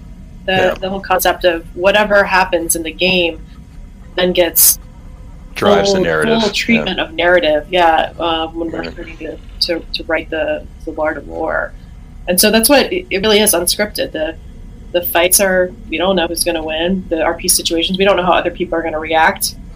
Like the whole situation with the uh, with one of our members deciding to in in a serious moment you know, allow her character to be killed. I mean that. But now it's driven a whole other aspect of, of the community and, and the lore for the um, for the five O and and they're reacting to it, and it's just been really interesting. Like I said, to, to have that unscripted, Mhm. you know, fallout from what happens next. I did a role play before with um, uh, Metal Gear, uh, with the last game that they have, and I played a. Um, I led the group of essentially the bad guys, and so Mhm. that was really fun, like amping up that that language and you know, being on forums and and going back and forth between the groups. And I found that the best parts were when it wasn't like it wasn't like scripted, like um, like the outcome wasn't scripted, but just setting up the initial scene. scenario. Right, right. Yeah, that's- everyone involved is great. Yeah, it's a you know it, it it takes the game to a level that you're not even playing the game anymore. Literally, just log. It's a, what what is that movie? Uh, Player One or whatever. You know, where they just, yeah, it, it, that's what it feels like. I mean, I, I log into that world and I, I have no no agenda. I just walk in and I just start talking to people, and next thing you know, you know, we're like, wow, this needs to be on film, or this needs to be part of our narrative. Um, you know, the game just pretty much gives you all these tools, and you know, from notes and letters and um, the RAL equation, which we're working on right now. Uh, the entire story developed just from finding random notes in the game and tying together all of the pieces you know so and it has nothing to do with what the notes were about but we use the names we create story based upon that you know we, we know we have modus in the world um, so yeah you know the fallout 76 in particular really just drops you in and says make Tell a something story. Yeah, you know tell, a tell a story. story. and that's that's kind of what we felt um you know so Yeah, I love the idea of building something from uh, the established. So you're kind of doing this on two levels. You're taking a game that they created and building something on top of the game. But from a story aspect, you're taking the foundation, and I like the analogy you have of like taking the lines and then filling in, almost Right. like a paint by number kind of thing. Like the outlines are there, and you guys are using that as an opportunity to fill in your own story within the kinds of framework and story that already already exist in the game. Yeah, exactly. And I think um, the more you know about Fallout 2, you can start to marry in the other games. So, you know, there's no synth in the world right now, but we are working on, you know, the precursor to the synth. I mean, 200 years before they're introduced, we already have quest lines now that we're developing that are kind of like the formula. This is how we got to the synth, you know, portion of the game, even though it may have no, you know, logical connection at the end, it still is interesting just to play around with what ifs, you know, and you know West Tek and all these organizations. You know, if you dig deeper and create the the narrative that they are actually were working on things before the bombs fell. You know, you have the the opening of Fallout 4 where you know they're obviously running experiments with the vault. Um, you know, so just this whole sinister subset that you really never get any true understanding of what they're doing, but it's great fuel for stories, you know. Yeah, So- and and you mentioned stories. Um, so you guys have, uh, I guess you've created the first player scripted quest that Yeah, as far as anyone can do. Ex- explain to our audience what that's all about. Yeah, so basically, going back to our philosophy of wanting to, and this goes back to my talk about Battlefield, wanting to bring the game out of the game so that people, you know, with with a lot, I mean, we all have passion for the for the Fallout universe, was to create something that would allow players to engage the game from the outside as well as play it on the inside. And so, if I had to quickly summarize what our player quest is, it is basically a choose your own adventure uh, D&D quest where you have to play the game and make it to certain points in the game in order to unlock more of the lore videos.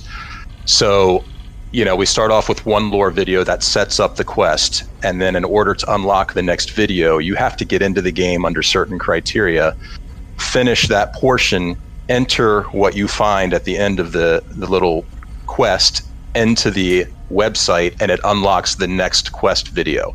Oh man, that's awesome. So Yeah, you're it's basically so well yeah, done.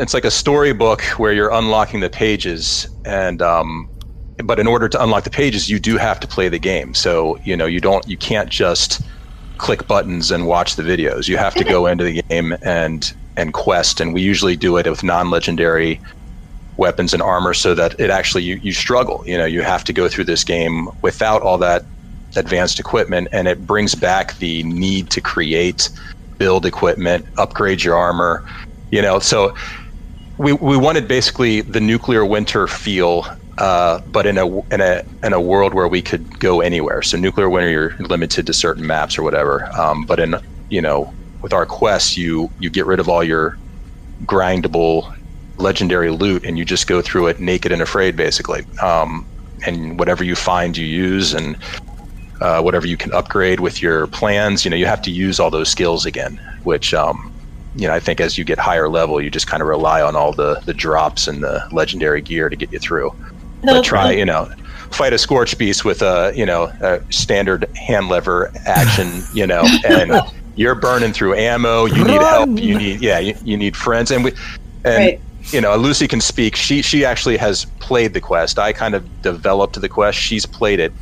Um, and it's become a multiplayer kind of experience. I'll let you talk about that for a second Luce Yeah. Um, so I so I play two different actual characters in the in the five O, and I've run the quest with my um, fire breather character Grace, and I've done it in character with um, a couple different groups and uh, of other five O people, and some people decided to tag along. And it's really interesting because you have to walk everywhere. And so, how do you fill the time walking? You know, from the top of the map to the bottom of the map, kind of a deal. Well, you start to you start to ask questions about each other. You start to get to know each other. So, one way, it helps to promote that kind of thought process behind what is the story behind your character and why are they here? Where do they come from? What stories do they bring?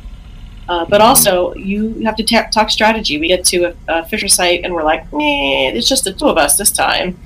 And I think I'm just going to walk around that. And so, you know, trying to figure out how to avoid certain situations uh, because the path that, you know, you take is important. If you happen to choose the wrong path to get to from point A to point B, it, it's it's a world of hurt. Um, and also, what's interesting is when you unlock those lore videos, as you're watching them, um, I'm there. There are dialogue options that you can actually click, and it, it gives you a different video depending on what you click. So when I enter a code and the person that's going with me are entering a code, and we're watching the videos separately, we might not be seeing this seeing the same thing exactly. And so when we finish watching the lore videos, we come back.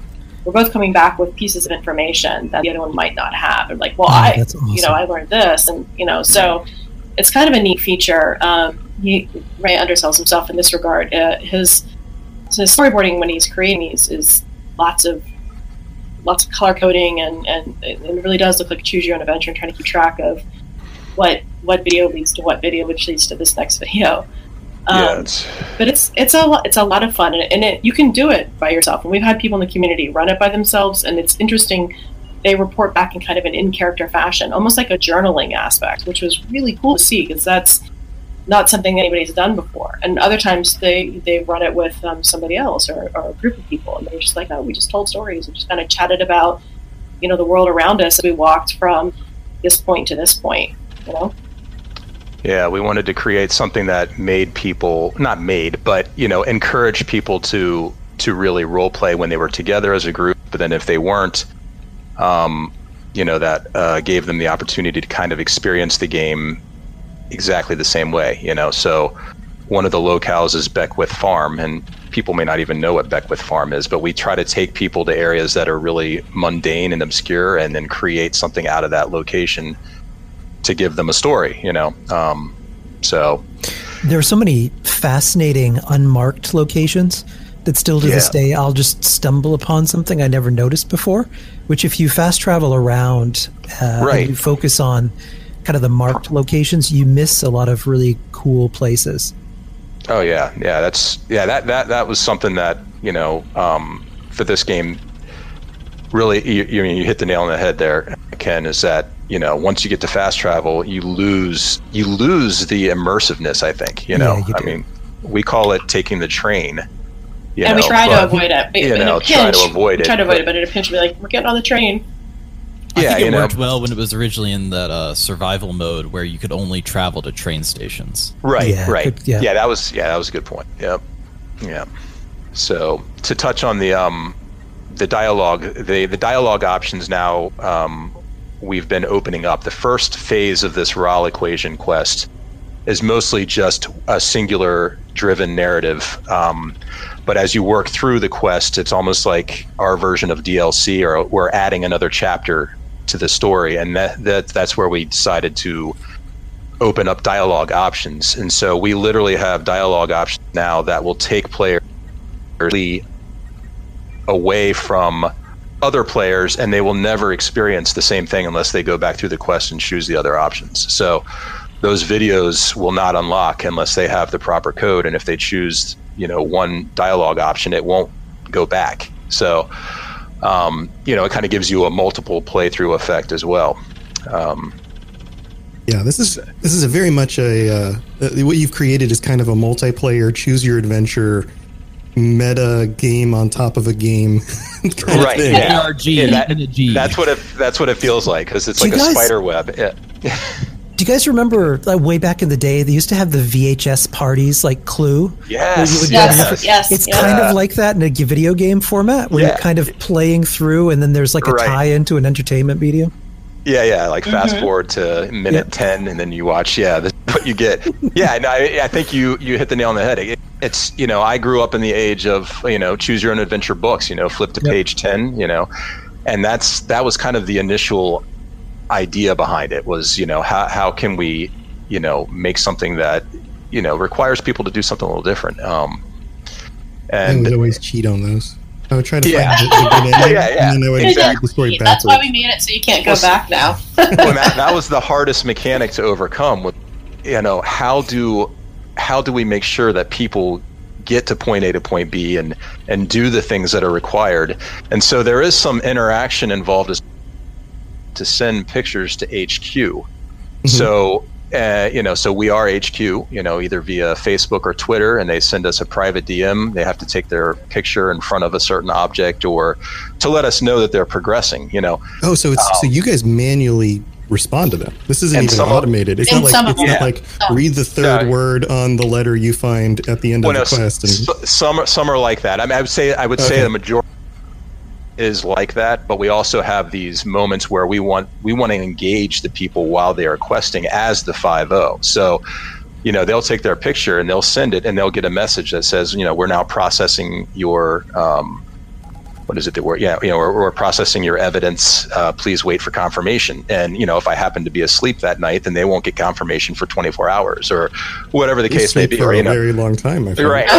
You know so like we, we four hours. multiple, there's there's multiple there's multiple admin that can send it out earlier but you know literally we want like people to you know they don't all of a sudden they have to come to a stop and it's like well, what do i do with this downtime for instance? You know do i you know continue on? Do I repair my equipment or whatever the case may be? But um, we, we wanted it to be that immersive and interactive. And um, so that, you know, you're not just going off and never, you know, really experiencing people, but, but, you know, occasionally you touch base with HQ and we have some big ideas that, I mean, I'm starting to launch them a little bit right now. We just did our first requisition request where we're actually going to you know, give little mini quests. We, we call them we- weeklies that people, they're, yeah, yeah, no worries.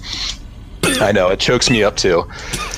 Um, it, uh, I was taking a yeah, drink. Yeah, yeah, no worries.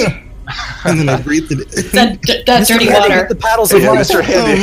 Oh man, that's wow. That's that funny. dirty water I had. Mm-hmm. Yep. Yeah, never drink the dirty water. You're Oh right. man, you guys ever do that? You're like taking a drink and then all of a sudden it like goes Oh, down yeah. your and you're like, oh Yeah. god. Chewing the, chewing the can of coffee. Right. yeah. Go on. so anyway, yeah, I don't. I, I could go forever, but anyway, yeah. So now, now we have these weeklies um, that we're starting to develop, which are much quicker little interactive videos that uh, will have people going out and running volunteer. You know, the volunteers were people that helped the responders that that weren't actual responders. Um, so we know the greater community now, not just the five zero, but um, you know, people can click on our weeklies on our website and they get their little video and they get the information they need and what we need, and then they bring it back to us. They get a reward. Um, and what we do is we drop the HQ or the 50 HQ into the game world, and then they can come in and turn in their quest to live people. But everybody that's going to be there is going to be an NPC character. And depending on who you talk to, you might get a code to the website that will allow you to unlock another quest.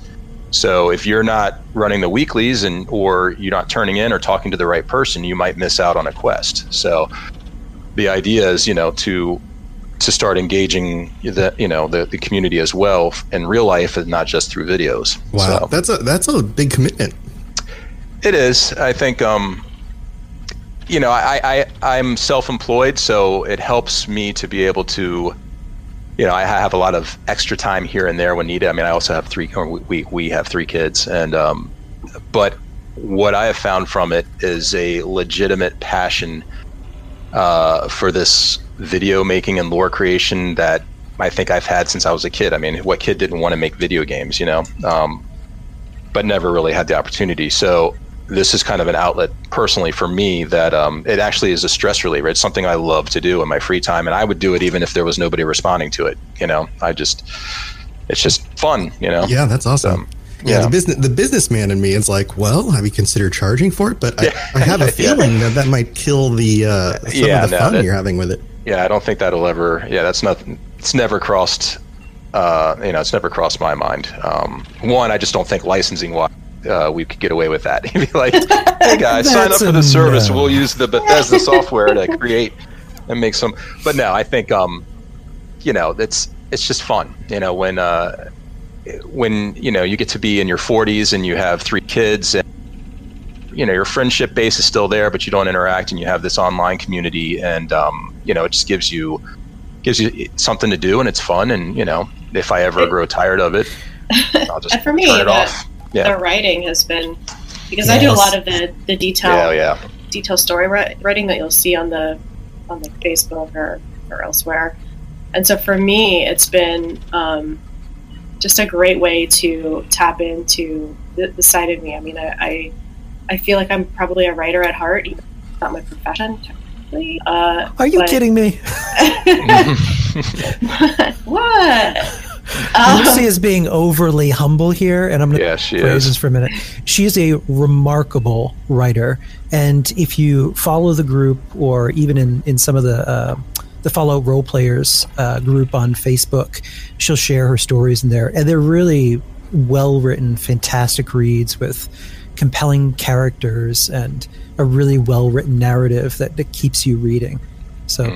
Thank you. Yeah, that's the Yeah, she is. are the Skald tells a story where somebody sends me a just a picture, any picture in game, with as much or as little context behind the picture, and then the challenge is to write like a little a little story that is captured by that picture. Um, so I do that, and then I do I do a lot of the the detailed, like I said, detailed lore writing events that happen. Um, like right now, there's there's an ongoing one that I co-wrote with the the player of the of the Warlord of the Vultures, and it's just an interaction between our, our two characters because you can't really do some of this stuff in game. One, time zones. Two, uh, we just don't have kind of that that level of time to commit to sort of detail work. And so for me, writing uh, these stories or these interactions or um, just just chapters, writing the chapters of of the, the, the Fallout 5.0 and kind of our, our our lore stories as they pertain to everybody else, for me has been just a, a kind of a great uh, catharsis in terms of creativity and stress relief and i just i enjoy it. I, I love to write. I love to tell stories. I mean that's why my nickname is the Skald. I, I just I love stories. And um and while so while he does the a lot of the cinema work and a lot of the kind of the, the, the big overarching picture work it's usually i'll come in behind him and i'm like okay now i'm going to write this one moment during that big picture and i'm going to explode that moment and turn it into this little mini story that you know what if nobody if nobody reads it but whatever i've done it. It's kind of one of those i've just i've done it i felt really good about it. And um and and for me i think that's that's been a, a real benefit just on a personal level. Yeah, I'll say for Lucy as well. Um, she is the heart of the RP aspect, the end game uh, RP aspect of the 5.0. She literally is like the nucleus, and all of the the players, you know, come to her, and she really does inspire people to let themselves go a little bit and kind of, you know, interact at a level that's not, you know, adult all the time and you know structured. And yeah so that was something you know that just came on in the last six seven months um, that rp side in the game which i think without that we would not have garnered as much of a following um, at this point even that uh, that we have. You know videos are one thing but that wild you know let yourself go in the game kind of thing yeah she she really has uh, propelled and those stories the stories on the facebook i mean if you even look at the metrics when she posts a story you know that line that bar is across the screen and uh, you know so without those i think you know you, you lose some of the, the the texture of the community um, the So- depth of it That, that stuff is really cool. We have a group of people on our Discord who are very into fan fiction and some writers themselves who are. sorry, my throat is still weird. So, Yeah. who are uh, very much into that stuff. but I would recommend um, definitely share uh, share your links, share any of the stories that you've been writing, any of that Mm-hmm. stuff on there, because I know uh, there's a number of people on there that will totally eat that stuff up. Yeah, they definitely would. All right, Nice. I'll, I'll do that. I'll check into that. Works. Awesome, Yeah, awesome. So I want to. I want to comment Ted. I mean, both, and I'm both, looking at both Ray and Lucy on. Uh, there's uh, there's a, a private uh, role playing group with with some of the faction leaders that I'm a part of, and it's interesting because of all of the groups that operate kind of disparately in a role playing fashion or just as a group independently. Uh, you get Dr. C.J. Martin, you get the Free States, the Vultures. Um, Ray and Lucy are, are kind of a keystone of that community. And in a game that the story isn't as visible or easily digestible, I think what you guys have done to bring together a community, not just within your own group, but bringing different leaders together to create these storylines and um, don't resort to maybe the lowest common denominator where just everyone is, is fighting and, and griefing one another, but actually Right. bringing people together to develop something positive is remarkable. So I think the two of you have been really pivotal in that. Yeah, thanks. It's that's um, you know, I think our our mantra is strength through. Oh. Once uh, strength We lost you. Strength through. We lost you. strength second. through diplomacy. Yeah. Um, you know, it's kind of the idea that uh, once we got done the initial phase of the game, um, you know, we were defenders of Dr. C.J. Martin for quite a while, and just anyway, you know, long story short, the idea that the constant fighting and infighting um, between groups just, you know, just wasn't productive. It wasn't fun anymore. People were burning out, and and um, you know, the idea of of bringing groups together, I think, is really what the responders' role was. I, I, I don't see the responders as policing the wasteland as much as trying to gather resources and, and bodies and people and get them moving in the same direction. Um, but yeah, I, I agree uh, with you know what Ken's saying. Not so much that we have done that, but I think there's just there's something about telling stories that will motivate even the you know heinous vultures raider gang. You know, um, they want to tell their stories too, and I think it just it gives permission to people to do that. You know, I think in a, in a positive way. Like it's right, right. like, and I think that's important to recognize having having a, a mutually respectful relationship is paramount when you know doing any of this stuff. Otherwise, it just it just doesn't work. You know. And it's fascinating because everyone has uh, a, a different background and a different opinion on what or how they would be in a survival situation, but that Yeah. that mutual respect is there. Even people who are legit role playing as raiders, not wannabes who use Right. you know, hacked items and think they're a god of the wasteland. Right, right. They actually role play as a raider. They have a very particular way of looking at what Yes. survival would be like in a, s- in a situation. And they're very committed to that and honest, if anything Right. else. There's a level of honesty in terms of being true to how they would act that Mhm. dictates their actions. So there's like a private chat that a bunch of the role players are on that they kind of collaborate with. Is that what you're coming with? Yeah, yeah. I th- go- Did you want to say anything, Ken? Just before I. Yeah, that is. I, I, Yeah. could- I just got invited into it. Yeah, I yeah. lurk in the shadows. I, I think it's funny that that now we're learning about the secret Appalachian cabal that is there about. yeah, there's definitely is a, There's- there is a there's- there's some- ability to the whole. Yeah, no, I, the, it, I have I to think take it, my cyanide pill now. I, Yeah, I know. Way, way to go, Ken. Yeah. what happens in role play chat stays in role play stays in role play chats, right? um, yeah, I think it was uh, initially just a a very uh, just a quick way. Not not everybody is comfortable joining another player's Discord, so um, you know they're they're. Uh, either had bad experiences with people in their own or whatever. So we just, you know, we, we needed a quick way to to interact, especially if we were going to coordinate, you know, filming a video or uh, something along those lines. But you know, it's it's turned into an interesting Discord in and of itself. It's uh, you know, we talk RP and we talk everything. we You know, talk stories. We talk about like just right? in the game. Like, like, Ken like, and I are biting our tongues. Yeah. no, no, just saying, like, it's really Conspiracy here, I know. About, like, what I will say, uh, beyond Yeah. uh, like Yeah. beyond the game itself, uh, one of the things that's been interesting in this game, and that even translates into that chat, is people from all different backgrounds all over the world um, connect in a way that we don't Yes. always do in real life. Right. And, you know, people talk in there. They talk about what's going on in their lives. They vent Yep. Yep.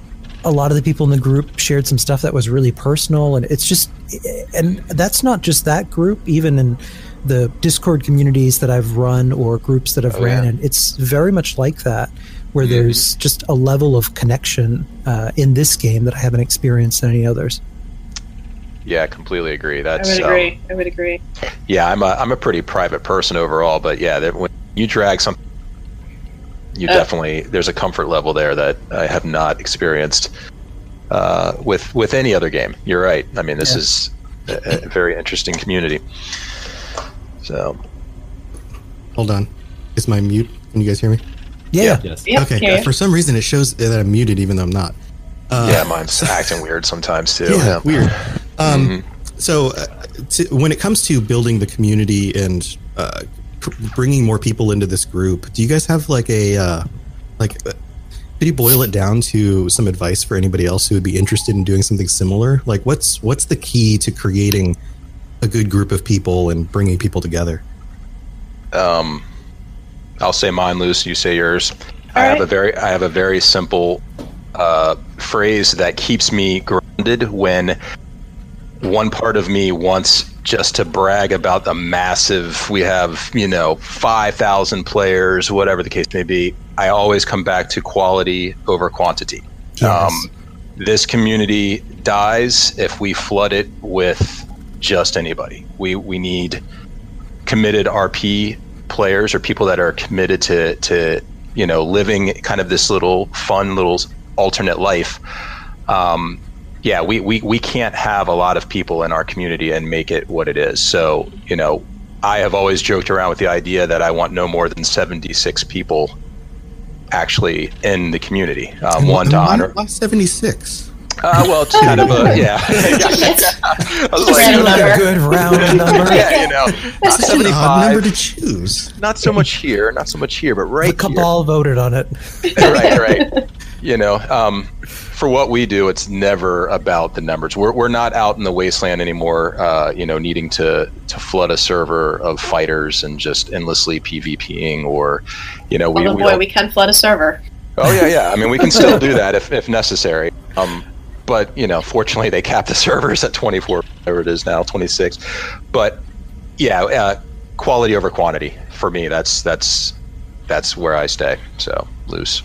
So I do a lot of the um, in-game interview people who who decide they want to like, investigate and see if they want to be a part of this. And so part of that becoming a cadet with us is um, first agreeing to, to meet in game with myself and uh, a couple other uh, responders, and we and it's done completely out of character so that I can um, spend some time talking to them about kind of what it really means to be a part of this group. That this is the the qualify vote, and, and the line that I always say is, um, "You're going to get out of this.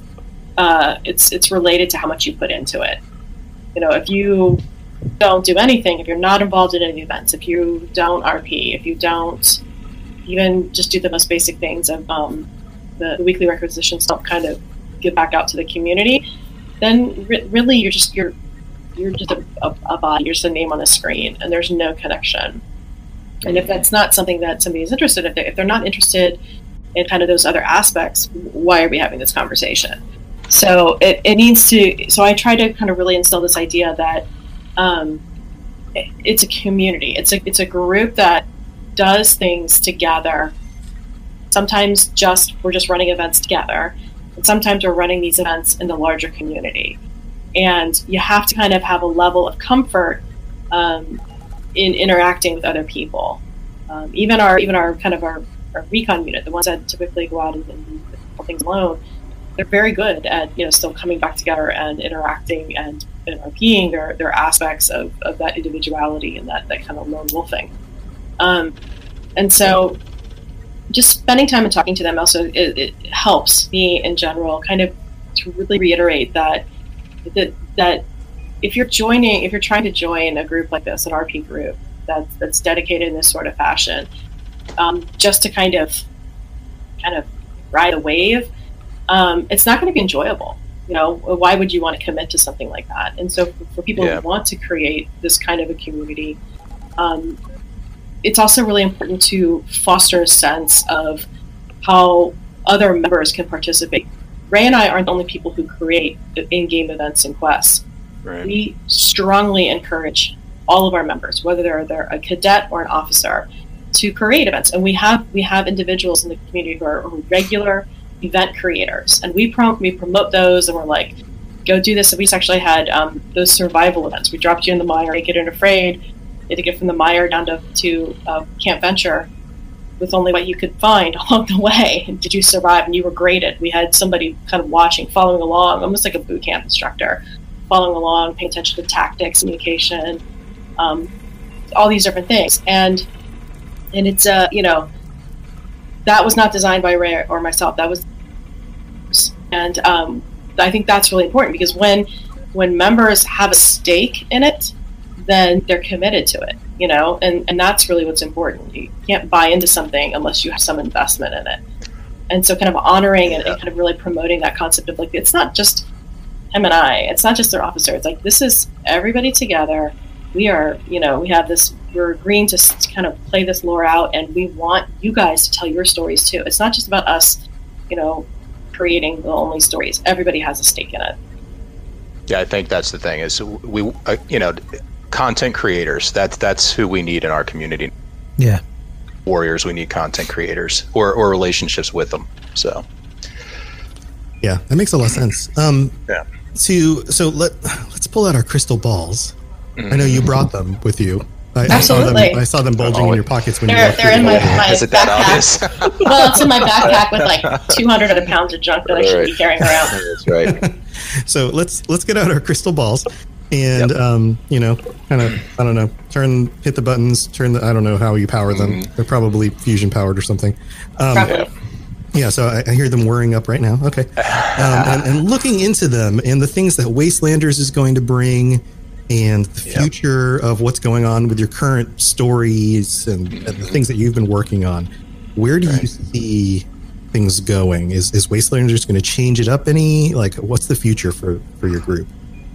Um, from my standpoint as a overarching story lore creator for the community, uh, I think it's going to um, add just an amazing amount of possible story and content to what we're doing, particularly. Um, you know, the more stories that are involved, the more side road that you can travel, and the more things you can do and investigate. I mean, we, you know, we obviously don't know for sure what what these NPCs are going to bring, uh, how detailed it's going to be. Um, but I, I can't see. I know there are there are a few other community members that I, I know of that are NPCs or things like that, and they are scared to death of it.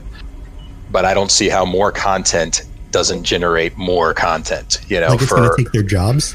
uh, in, in, a, in a way, I think you know that's our- yeah, you know, and what, and what I keep trying, yeah, they took our job. That NPC is a better NPC than I am. yeah, what what I think they just miss out on is the fact that you know their NPC, meaning the person, changes minute by minute. It's never the same NPC. You know the the Bethesda NPC is going to you know have a certain amount of things it's going to do, and then that's going to be it. Right, And, it's um, scripted. You're a human yeah, being. You're not scripted. Yeah. Right. I, I do think for Bethesda, it is the last card they have to play to bring new members back. I think if it screws up, um, you know, that's it. The people that play this game are the ones that play this game, and adding new folks that have never played it or that went away from it, you know, after it first came out, I don't know that they will return. But I, I'm hopeful you know that uh, it's going to bring more people and that it'll bring more stories and it, yeah, I see it as as a, a windfall of possibility honestly so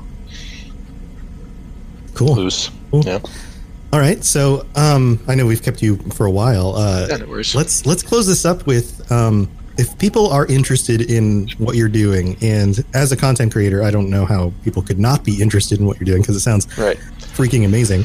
Uh, what what can they do to either join your group or go on some of these adventures on their own? Like, what's where do they start? yeah well from the perspective of joining the Fallout Five-0 Oh, uh, broke Uh, out. you got you got cut You- off. Try that again. Your, uh, Oh, your yeah. crystal So- ball was malfunctioning. Yeah, my same time, crystal. Yeah, I got to whirl those those gerbils a little faster here. Okay. Um, the uh, the the the quickest way is to go to our website, and that's falloutfive0.com. That uh, Five is written out. the yeah the five is written out. So fallout50, all one word dot com. And the Um, O is zero. So Fallout F I V E zero. Zero, Zero, right? yeah. There you go. See, that's she's the brains of the gang.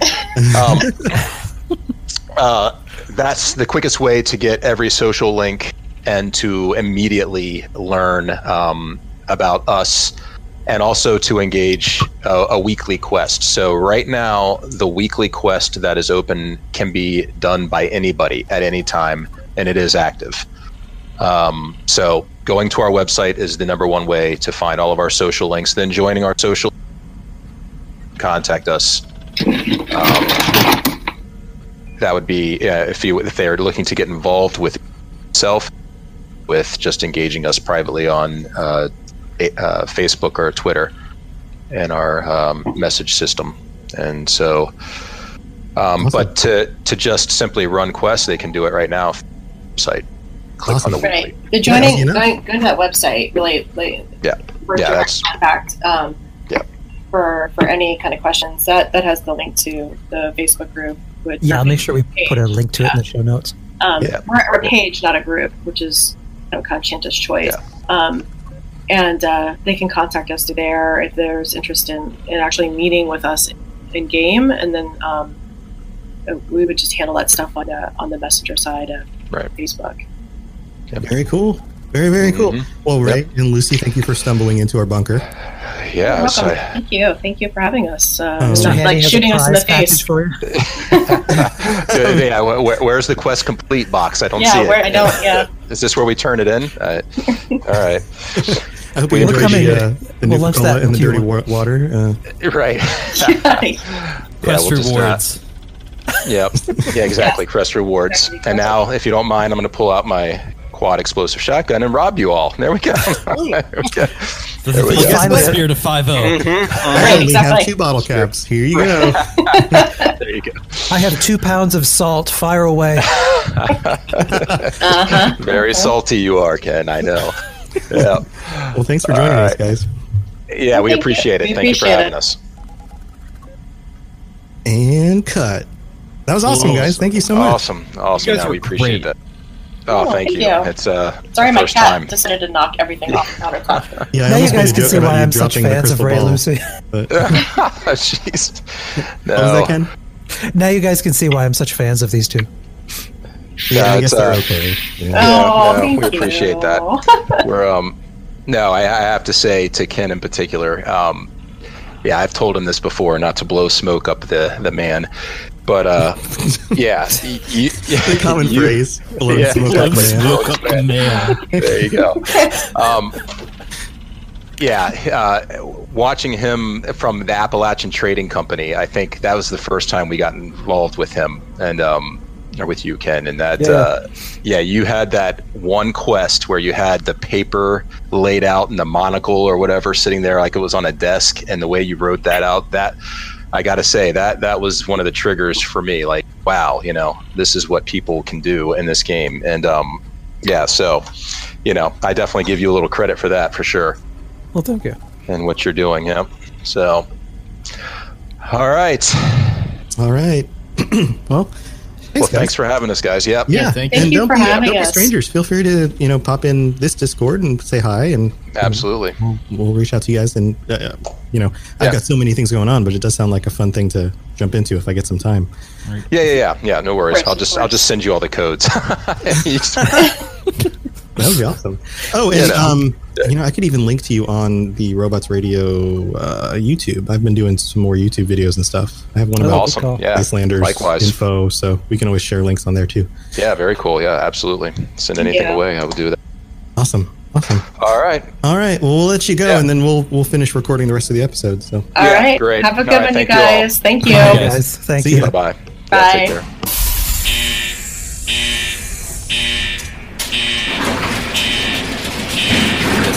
I thought that that was great. I think that like to start off with the first episode and have such a great guest like from the get, that's going to be really powerful.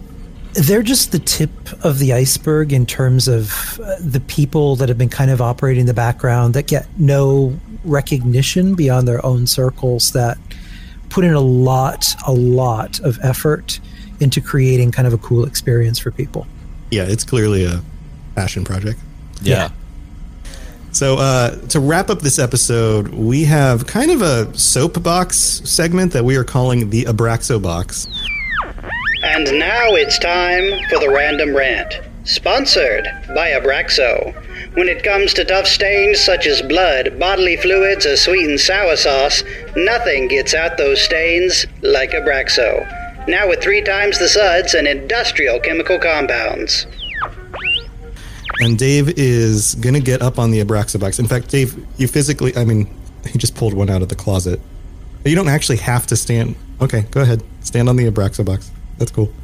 Each week, we pull a random rant out of the Abraxo box. This one comes from Salty in Saskatoon. He writes Since Bethesda claims to read this, I'll be posting here. After work, I'm going to an ATM and take out $100. That money will be placed into a piggy bank until IO Interactive releases Hitman 3. At which point, not only will I buy the game of Endless Assassination Fun, I'll pre order it along with all DLC content. IO listens to the fans, knows what they want, and delivers constant free content in the form of reworked parts of levels for a new mission, gadgets, and weapons, challenges, escalations. They're upfront and honest with all their answers to questions. There have been numerous times when the devs implemented features when the community asked for it. You, Bethesda, have ended up being a djinn. Unlike IO, you want more stash space? Sure, it will cost you a sub. You want repair kits that you can craft and have an advantage if you prepare properly? Of course, it's in the Atom Store. You want player vending? It's tied to your stash. You want tints? Subscribe now. A legendary vendor? Let's have a slot machine with a limited amount of currency that you can generate so more people struggle with storage space for their legendaries. Not to mention the pain of tracking its resets. It's like asking the djinn for one million bucks. Then he kills your dear parents. So when they read the will, you get the inheritance. Everything has to be just so painful. Just about the only thing missing is that when you add perk presets, you will put them into the membership. There have been good things also, but the bad outweighs the good so much. At this point, the camel's back is broken. End rant. I just enjoyed this rant because of the comparisons of being a djinn. It's like all of a sudden they pulled out. It's like okay, Bethesda's now a genie. Oh my gosh. Right. I feel like this person is not older than 17. N- No, I I do not think so. This is something I would write like when I was like 17 and just pissed off at like the game company that was doing things because I couldn't afford it or you know like not not to say that some of these things aren't actual legitimate critiques just the way this is phrased is It's Oh, fantastic. man. I, I, I love the idea that all of a sudden it's like half. Of, okay, first of all, he talks about Hitman Three for a good bit. Right, and this is yeah. posted in the Fallout 76 sub. This is not like from a. This is like in the space for Fallout. Um, and then he goes off on his djinn. I mean, who's playing Hitman 3? Honestly. yeah it's not even out yet. That's what he's saying is when it when it comes out he's going to put all of his money into it. Right. Um, I, I, I picture this being read in a voice even more ridiculous, something like, "Everything has to be so painful. Just about the only thing missing is, you know, like, like I like to picture it like it's in the 1700s, and it's they're at the tea party, and it's like John Adams is giving this riveting speech, and then he talks about djinns, and you're like, listen, just because we all watch The Witcher on Netflix doesn't mean that we can start pulling out all these obscure monster references. Yeah, this is uh, this is quite the rant. So that brings me to um, a good discussion point. What do you all think about uh, Bethesda's Fallout First membership in general? Well, Ken, you've been you've been a subscriber. You have some first person experience with it. I have. Um, so You're part of the aristocracy. I know You're you part of the can. aristocracy. Yeah, you and your hundred bucks. my my twelve ninety nine a month. Begone, peasants. Um, when I first heard about this, I was kind of iffy, and so I looked at it from a couple of perspectives. One, because I love a lot of the stuff that they were putting in the Atom Store, I actually ma- mathematically added up what I had spent in the Atom Store, and then compared that to what I would spend on a subscription. Uh, and on top of that, Right. getting the free atoms, and that alone made sense. Um, the other reason it made sense to me, um, from a business standpoint, it's challenging with a, a limited priced model to just suddenly roll out private servers for people to play on without having some way to kind of offset the costs of that. Um, most people don't know that Bethesda, uh, the private servers, are run on Amazon Web Services. Um, and working in marketing, I kind of know what that costs on a monthly basis. And as far as what the average person is paying to get access to those servers, you're getting it barely above cost. So it's not like uh, Bethesda is really jacking up the price to, to get you in there. I'm sure they were heavily negotiated below base rates, but my point is to be able to, to pay to get access to those servers and run your own groups, do events. Um, it made total sense to me. Uh, I think a lot of the outrage has died down at this point, and a lot more people are getting it because the one, the survival tent is kind of fantastic. You can plop it down at a queen fight and get up off the ground if you're a heavy build and don't want to be attacked by, you know, cave crickets to death. I hadn't thought about that. That's that's So that's super helpful. Um, I notice a lot of people plop their tents down, everyone piles on top. So that's really helpful. Um, having the stash box as part of that at a queen fight is also helpful. So if, like me, with a bloody build, you die, I keep dumping my stuff into my stash so other players can't take it off my body. Uh, also, while you're exploring, if you want to have a better experience and swear off fast travel, as you're exploring, be able to drop down a tent and kind of camp out like uh, a real experience in Appalachia would be. You can do that without, you know, moving your camp every five minutes. So that's great. The unlimited stash box is kind of fantastic as well. Yeah, to I me, think what it a- kind of seemed like there was a like so it's about twelve dollars a month or hundred dollars a year. But with that, you get not only all of these features, but you get sixteen hundred atoms. Now, uh, your the opinion aside that maybe things are a little too pricey in the Atom Store, which I would agree with. For what it equates to in the value, like in your purchase price, generally a uh, 100 atoms is one dollar. And if you're paying twelve dollars a month for sixteen hundred atoms, which would be sixteen dollars plus the private server situation, like what do what do they call it? Like your home server? Yeah, just I private servers. Yeah, uh, your scrap box, the tent, and some of the little extra cosmetics. To me, if you're playing and investing already in the in the Atom Store, it seems like a like a, a deal. If you're actively doing the microtransaction, Some some Yeah, the um, if I Yeah, can yeah. chime in real quick, um, I think a, a lot of people are also looking at this from the perspective of having played a game like Fallout 4, which didn't have regular online content, regular updates, the same way that this stuff has been doing. Um, but when you come at it from the MMO side, when you look at something like uh, you know a sibling product for Bethesda like Elder Scrolls Online, you pay fifteen dollars a month in order to get ESO Plus, and that gives you an unlimited, uh, basically stash box for your your gathering stuff. It gives you access to other parts of the map. It gives you crowns, which are the equivalent of money for the in-game store. It, it, it, there are a lot of parallels between what you're getting here and what you would be getting for something like an MMO um, to help offset the cost of running something like that on lots of servers for lots of people and and balancing out that cost.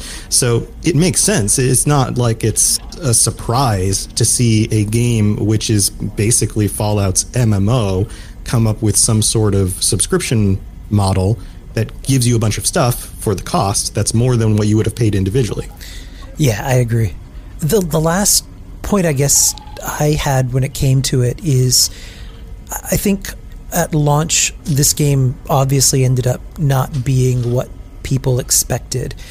If you played it single player, didn't want to talk to anybody or join a faction, it would be a very lonely, boring experience, I think. Um, Whereas if you, you run in a faction, you team up with people, you enjoy each other's company maybe more than the challenge of the in-game experience itself after you've completed the main quest, which is what keeps me coming back every night is, is the people. If you have none of that, the experience was kind of lacking. From a business standpoint, Bethesda is essentially taking this entire game and redesigning it from the ground up into a more traditional experience, which is a very expensive, costly thing to do from a business standpoint. So if my twelve ninety nine can make that happen and keep me playing and enjoying it, I have no problem with that. Yeah, that makes a lot of sense. So, um, would you would you recommend this to most people who are still regularly playing the game I think if with other people, that kind of thing? I think if you run with a lot of people, it's not as mandatory than if you run on your own. Um, because for the most part, you can just kind of bum off other people's servers. Um, especially if you're you frequently running groups, you kind of may not use yours as much if everyone's in one private server. Uh, like like Right. Well, that makes it that adds like an extra bonus Yeah. too. Like it only takes one friend in the friend group to want to jump in, and then everyone else gets benefits. Yeah, from that one- Too. There's also kind of a middle ground that I figured out. It's I, I guess if you ever want to buy something in the Atom Store, and generally this like anything runs around fifteen hundred or below. Um, if you just get the membership just for the atoms, not only do you get the the atoms at a discount, which is like what like four dollars, uh, four dollar discount on Yeah. atoms. You also get the scrap box, and even once you discontinue your membership, everything you put in your scrap box stays there. You can't put anything else in it, but it almost acts as like a bank, like a, a reserve for your scrap that you have. Um, so if you are thrifty and are interested in it, but don't really like want to commit to that every month, I think it's a good middle ground to get it every once in a while, especially if you're planning on like, okay, you know, I'm I'm traveling this month, so I know that I'm going to be getting more playtime in or something like that. I think it's a good way to experience some of the benefits without having to keep up. And that's a fantastic point too, because there are limited time events that pop up that can be problematic to do on public servers, like the Christmas event. I know on PC it was kind of buggy, um, and if you didn't get a tag in on the Christmas Scorched, uh, the holiday Scorch, you you lose the you, you can't loot anything off them.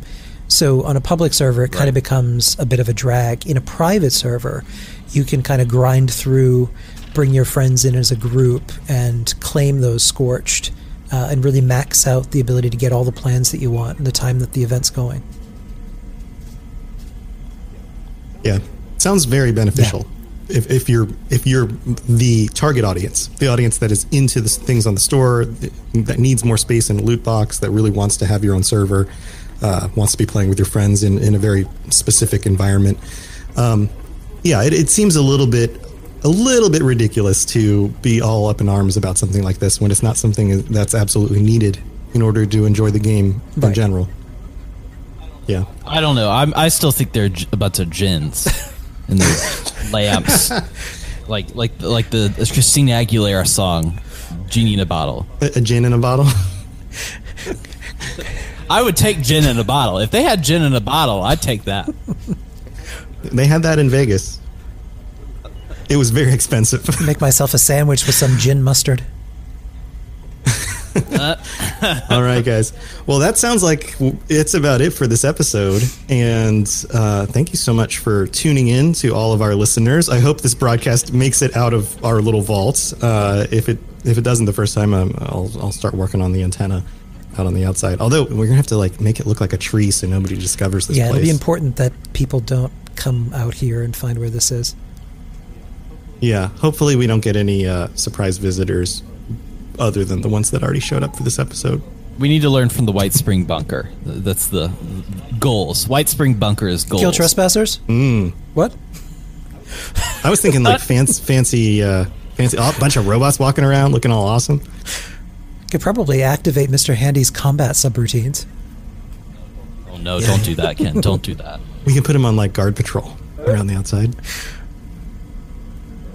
So, all right. Well, thank you for joining me, guys. Um, let's go through. Uh, I'll wrap it up at the end, but why don't we go through and, and you guys let everyone know how to get a hold of you and where to plug in for stuff that you've been doing. Let's start with Ken. Uh, you can find our podcast at fallout76podcast.com on Anchor, Pandora, Stitcher, Spotify, etc. Um, you can also find the link to the Discord that we play on. So if you're out there, you're not enjoying the experience, uh, in our group that Dave joined today, actually, uh, we have players on all platforms. So uh, come hang out. We have fun in there. I'm infiltrating all of your groups. That's that's the goal. Listen, if you have a group or a chat, I'm gonna infiltrate it, and then we'll post a picture of my dog. You know that's gonna happen. Oh, I thought you were going to say butt. Post a picture of my butt. That'd be that'd be I- gross. I would need my gin in a bottle at that point. All right, Dave. How can people find you? Uh, you can find me at Twitter at Dave Chafinz, D A V E C H A F I N Z. I've got that down to a point. Uh, you can find me on Instagram at Chafinz. I am launching a new show uh, that's going to be weekly coming out February the 19th called Mystery Time Live. Uh, if you have listened to the Cryptid Cast, um, it's kind of an evolution of that show uh, with some live elements thrown in. I'm very excited about that. Uh, other than that, I think that's it. Awesome. And all of these shows are part of the Robots Radio Network, robotsradio.net, or at robots underscore radio on Twitter. And you can find my shows also on the network uh, the Fallout Lorecast, the Elder Scrolls Lorecast, some other things that I've been doing intermittently out there. And all of those things are available on, you know, whatever device you like to listen to podcasts on. So you can go check all that stuff out. But if you want a rundown of all the shows on the network, either robotsradio.net or you can check out the Robots Radio Discord channel where there are individual channels for all the different shows and all the notifications and all the fun stuff that we're doing on the network. So thank you for tuning in, everyone. And guys, um, it is getting kind of late. Did you? Are there beds? Did you find beds in here yet? Are we staying the night in this? I bet it gets really creepy in here when There's it's a stained mattress uh, and a Mothman sleeping bag. Uh, I'm leery about. I'm gonna get in. I'm gonna get in, and I think I, I, I've got this little bag. But I think that if I get in there, I might have a ticker that says I have radworms. Yeah, we may want to come back in the Ooh, morning. Radaway. All right, we're going to try to find our way out of the forest. Uh, wish us luck, and we'll talk to you guys on the next episode. See you See guys ya. later.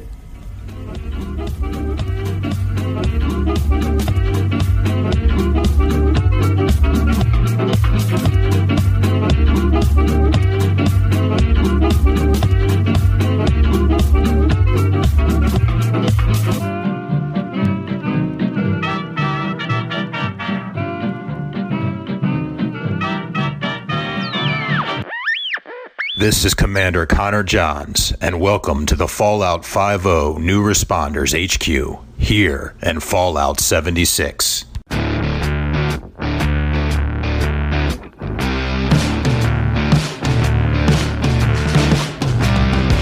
Our community is based around the roleplay of the lost faction known as the Responders. When you join the ranks of the 5 you become your character. Through roleplay quests and events in game, in character interaction on our Discord, you grow and develop your character's story within the community lore. But that's just the beginning. We take Fallout 76 to the next level by creating multimedia player quests using our website and the in game mechanics. Players both in the 5 and outside community can experience immersive quests and storytelling that shape the roleplay lore of the 5 community and the partner factions. And coming soon, Fallout Five-0 our episodic TV series where you can become an actor. So head on over now to the Fallout Five-0 That's Fallout F I V E 0.com. And you can become the story. I am the head of the Enclave Science Division. I am Cadet Tom Higgins of the Fallout Five-0 I am head of the New Responders Recon Unit. I am the Chief Medical Officer. I'm a responder. I am a warrior of the Northern Mountains. I'm a fire breather. I'm Agent Micro from 5 Responder. I am a fire breather. I'm a 5A new responder. I'm a fire breather. We are the Fallout Five-0 We are the lore. Hey, friends, this is Robots, the creator of the Robots Radio Podcast Network and host of the two original shows on the network the Fallout Lorecast and the Elder Scrolls Lorecast. These two shows have rocketed up the iTunes charts. They both together have over 155 star reviews in only a couple months, with bite sized episodes that take you step by step through the background of the games and the game worlds. They're thought provoking, well produced, and a lot of fun. I recommend you go check them out at robotsradio.net or on any podcast reader, podcatcher, whatever you use, iTunes, Spotify. Again, that's the Fallout Lorecast and the Elder Scrolls Lorecast, available everywhere. In a world where solid state electronics and vacuum tubes are still meta, people never stop loving atomic powered everything. A chosen 500 stepped inside a subterranean vault to be spared the nuclear horror of the inevitable Great War. 25 years later, they emerge after the fallout settles to retake Appalachia. Among them, two former rivals whose blood feud will tear West Virginia apart in their epic struggle for survival. Chad, a Vault Bro who has a strength of 15, an intelligence of 2, and is a complete wasteland dickhead. Simon, a complicated anti-hero who chooses light and hope, but accidentally becomes a cannibal, and wakes up naked and afraid with a Scorch Beast Queen after a date goes terribly wrong. What? I mean, it's a wild wasteland, right? This dark humor radio drama will have you driving off the road and crawling out from under the fallout. Two men, one wasteland, and so many nukes. Chad, a Fallout 76 podcast, rated R, now streaming on your holotape player podcasty thing.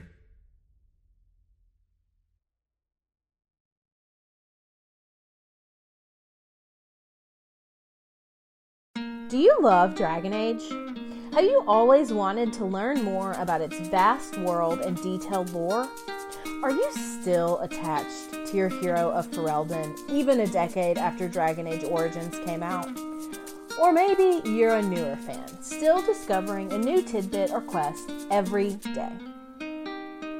Well, either way, the Dragon Age Lorecast is the podcast for you. I'm Austin, also known as Teacup. And I'm Shelby, also known as She Cup. And come and join us as we embark on a journey to explore and discover all things Dragon Age. We'll discuss all kinds of topics, from lyrium to the chantry and the great mysteries of the old gods, and even more that even you BioWare superfans might not know about. So come and listen on Spotify, Apple, Stitcher, or wherever you get your podcast. And always remember Swooky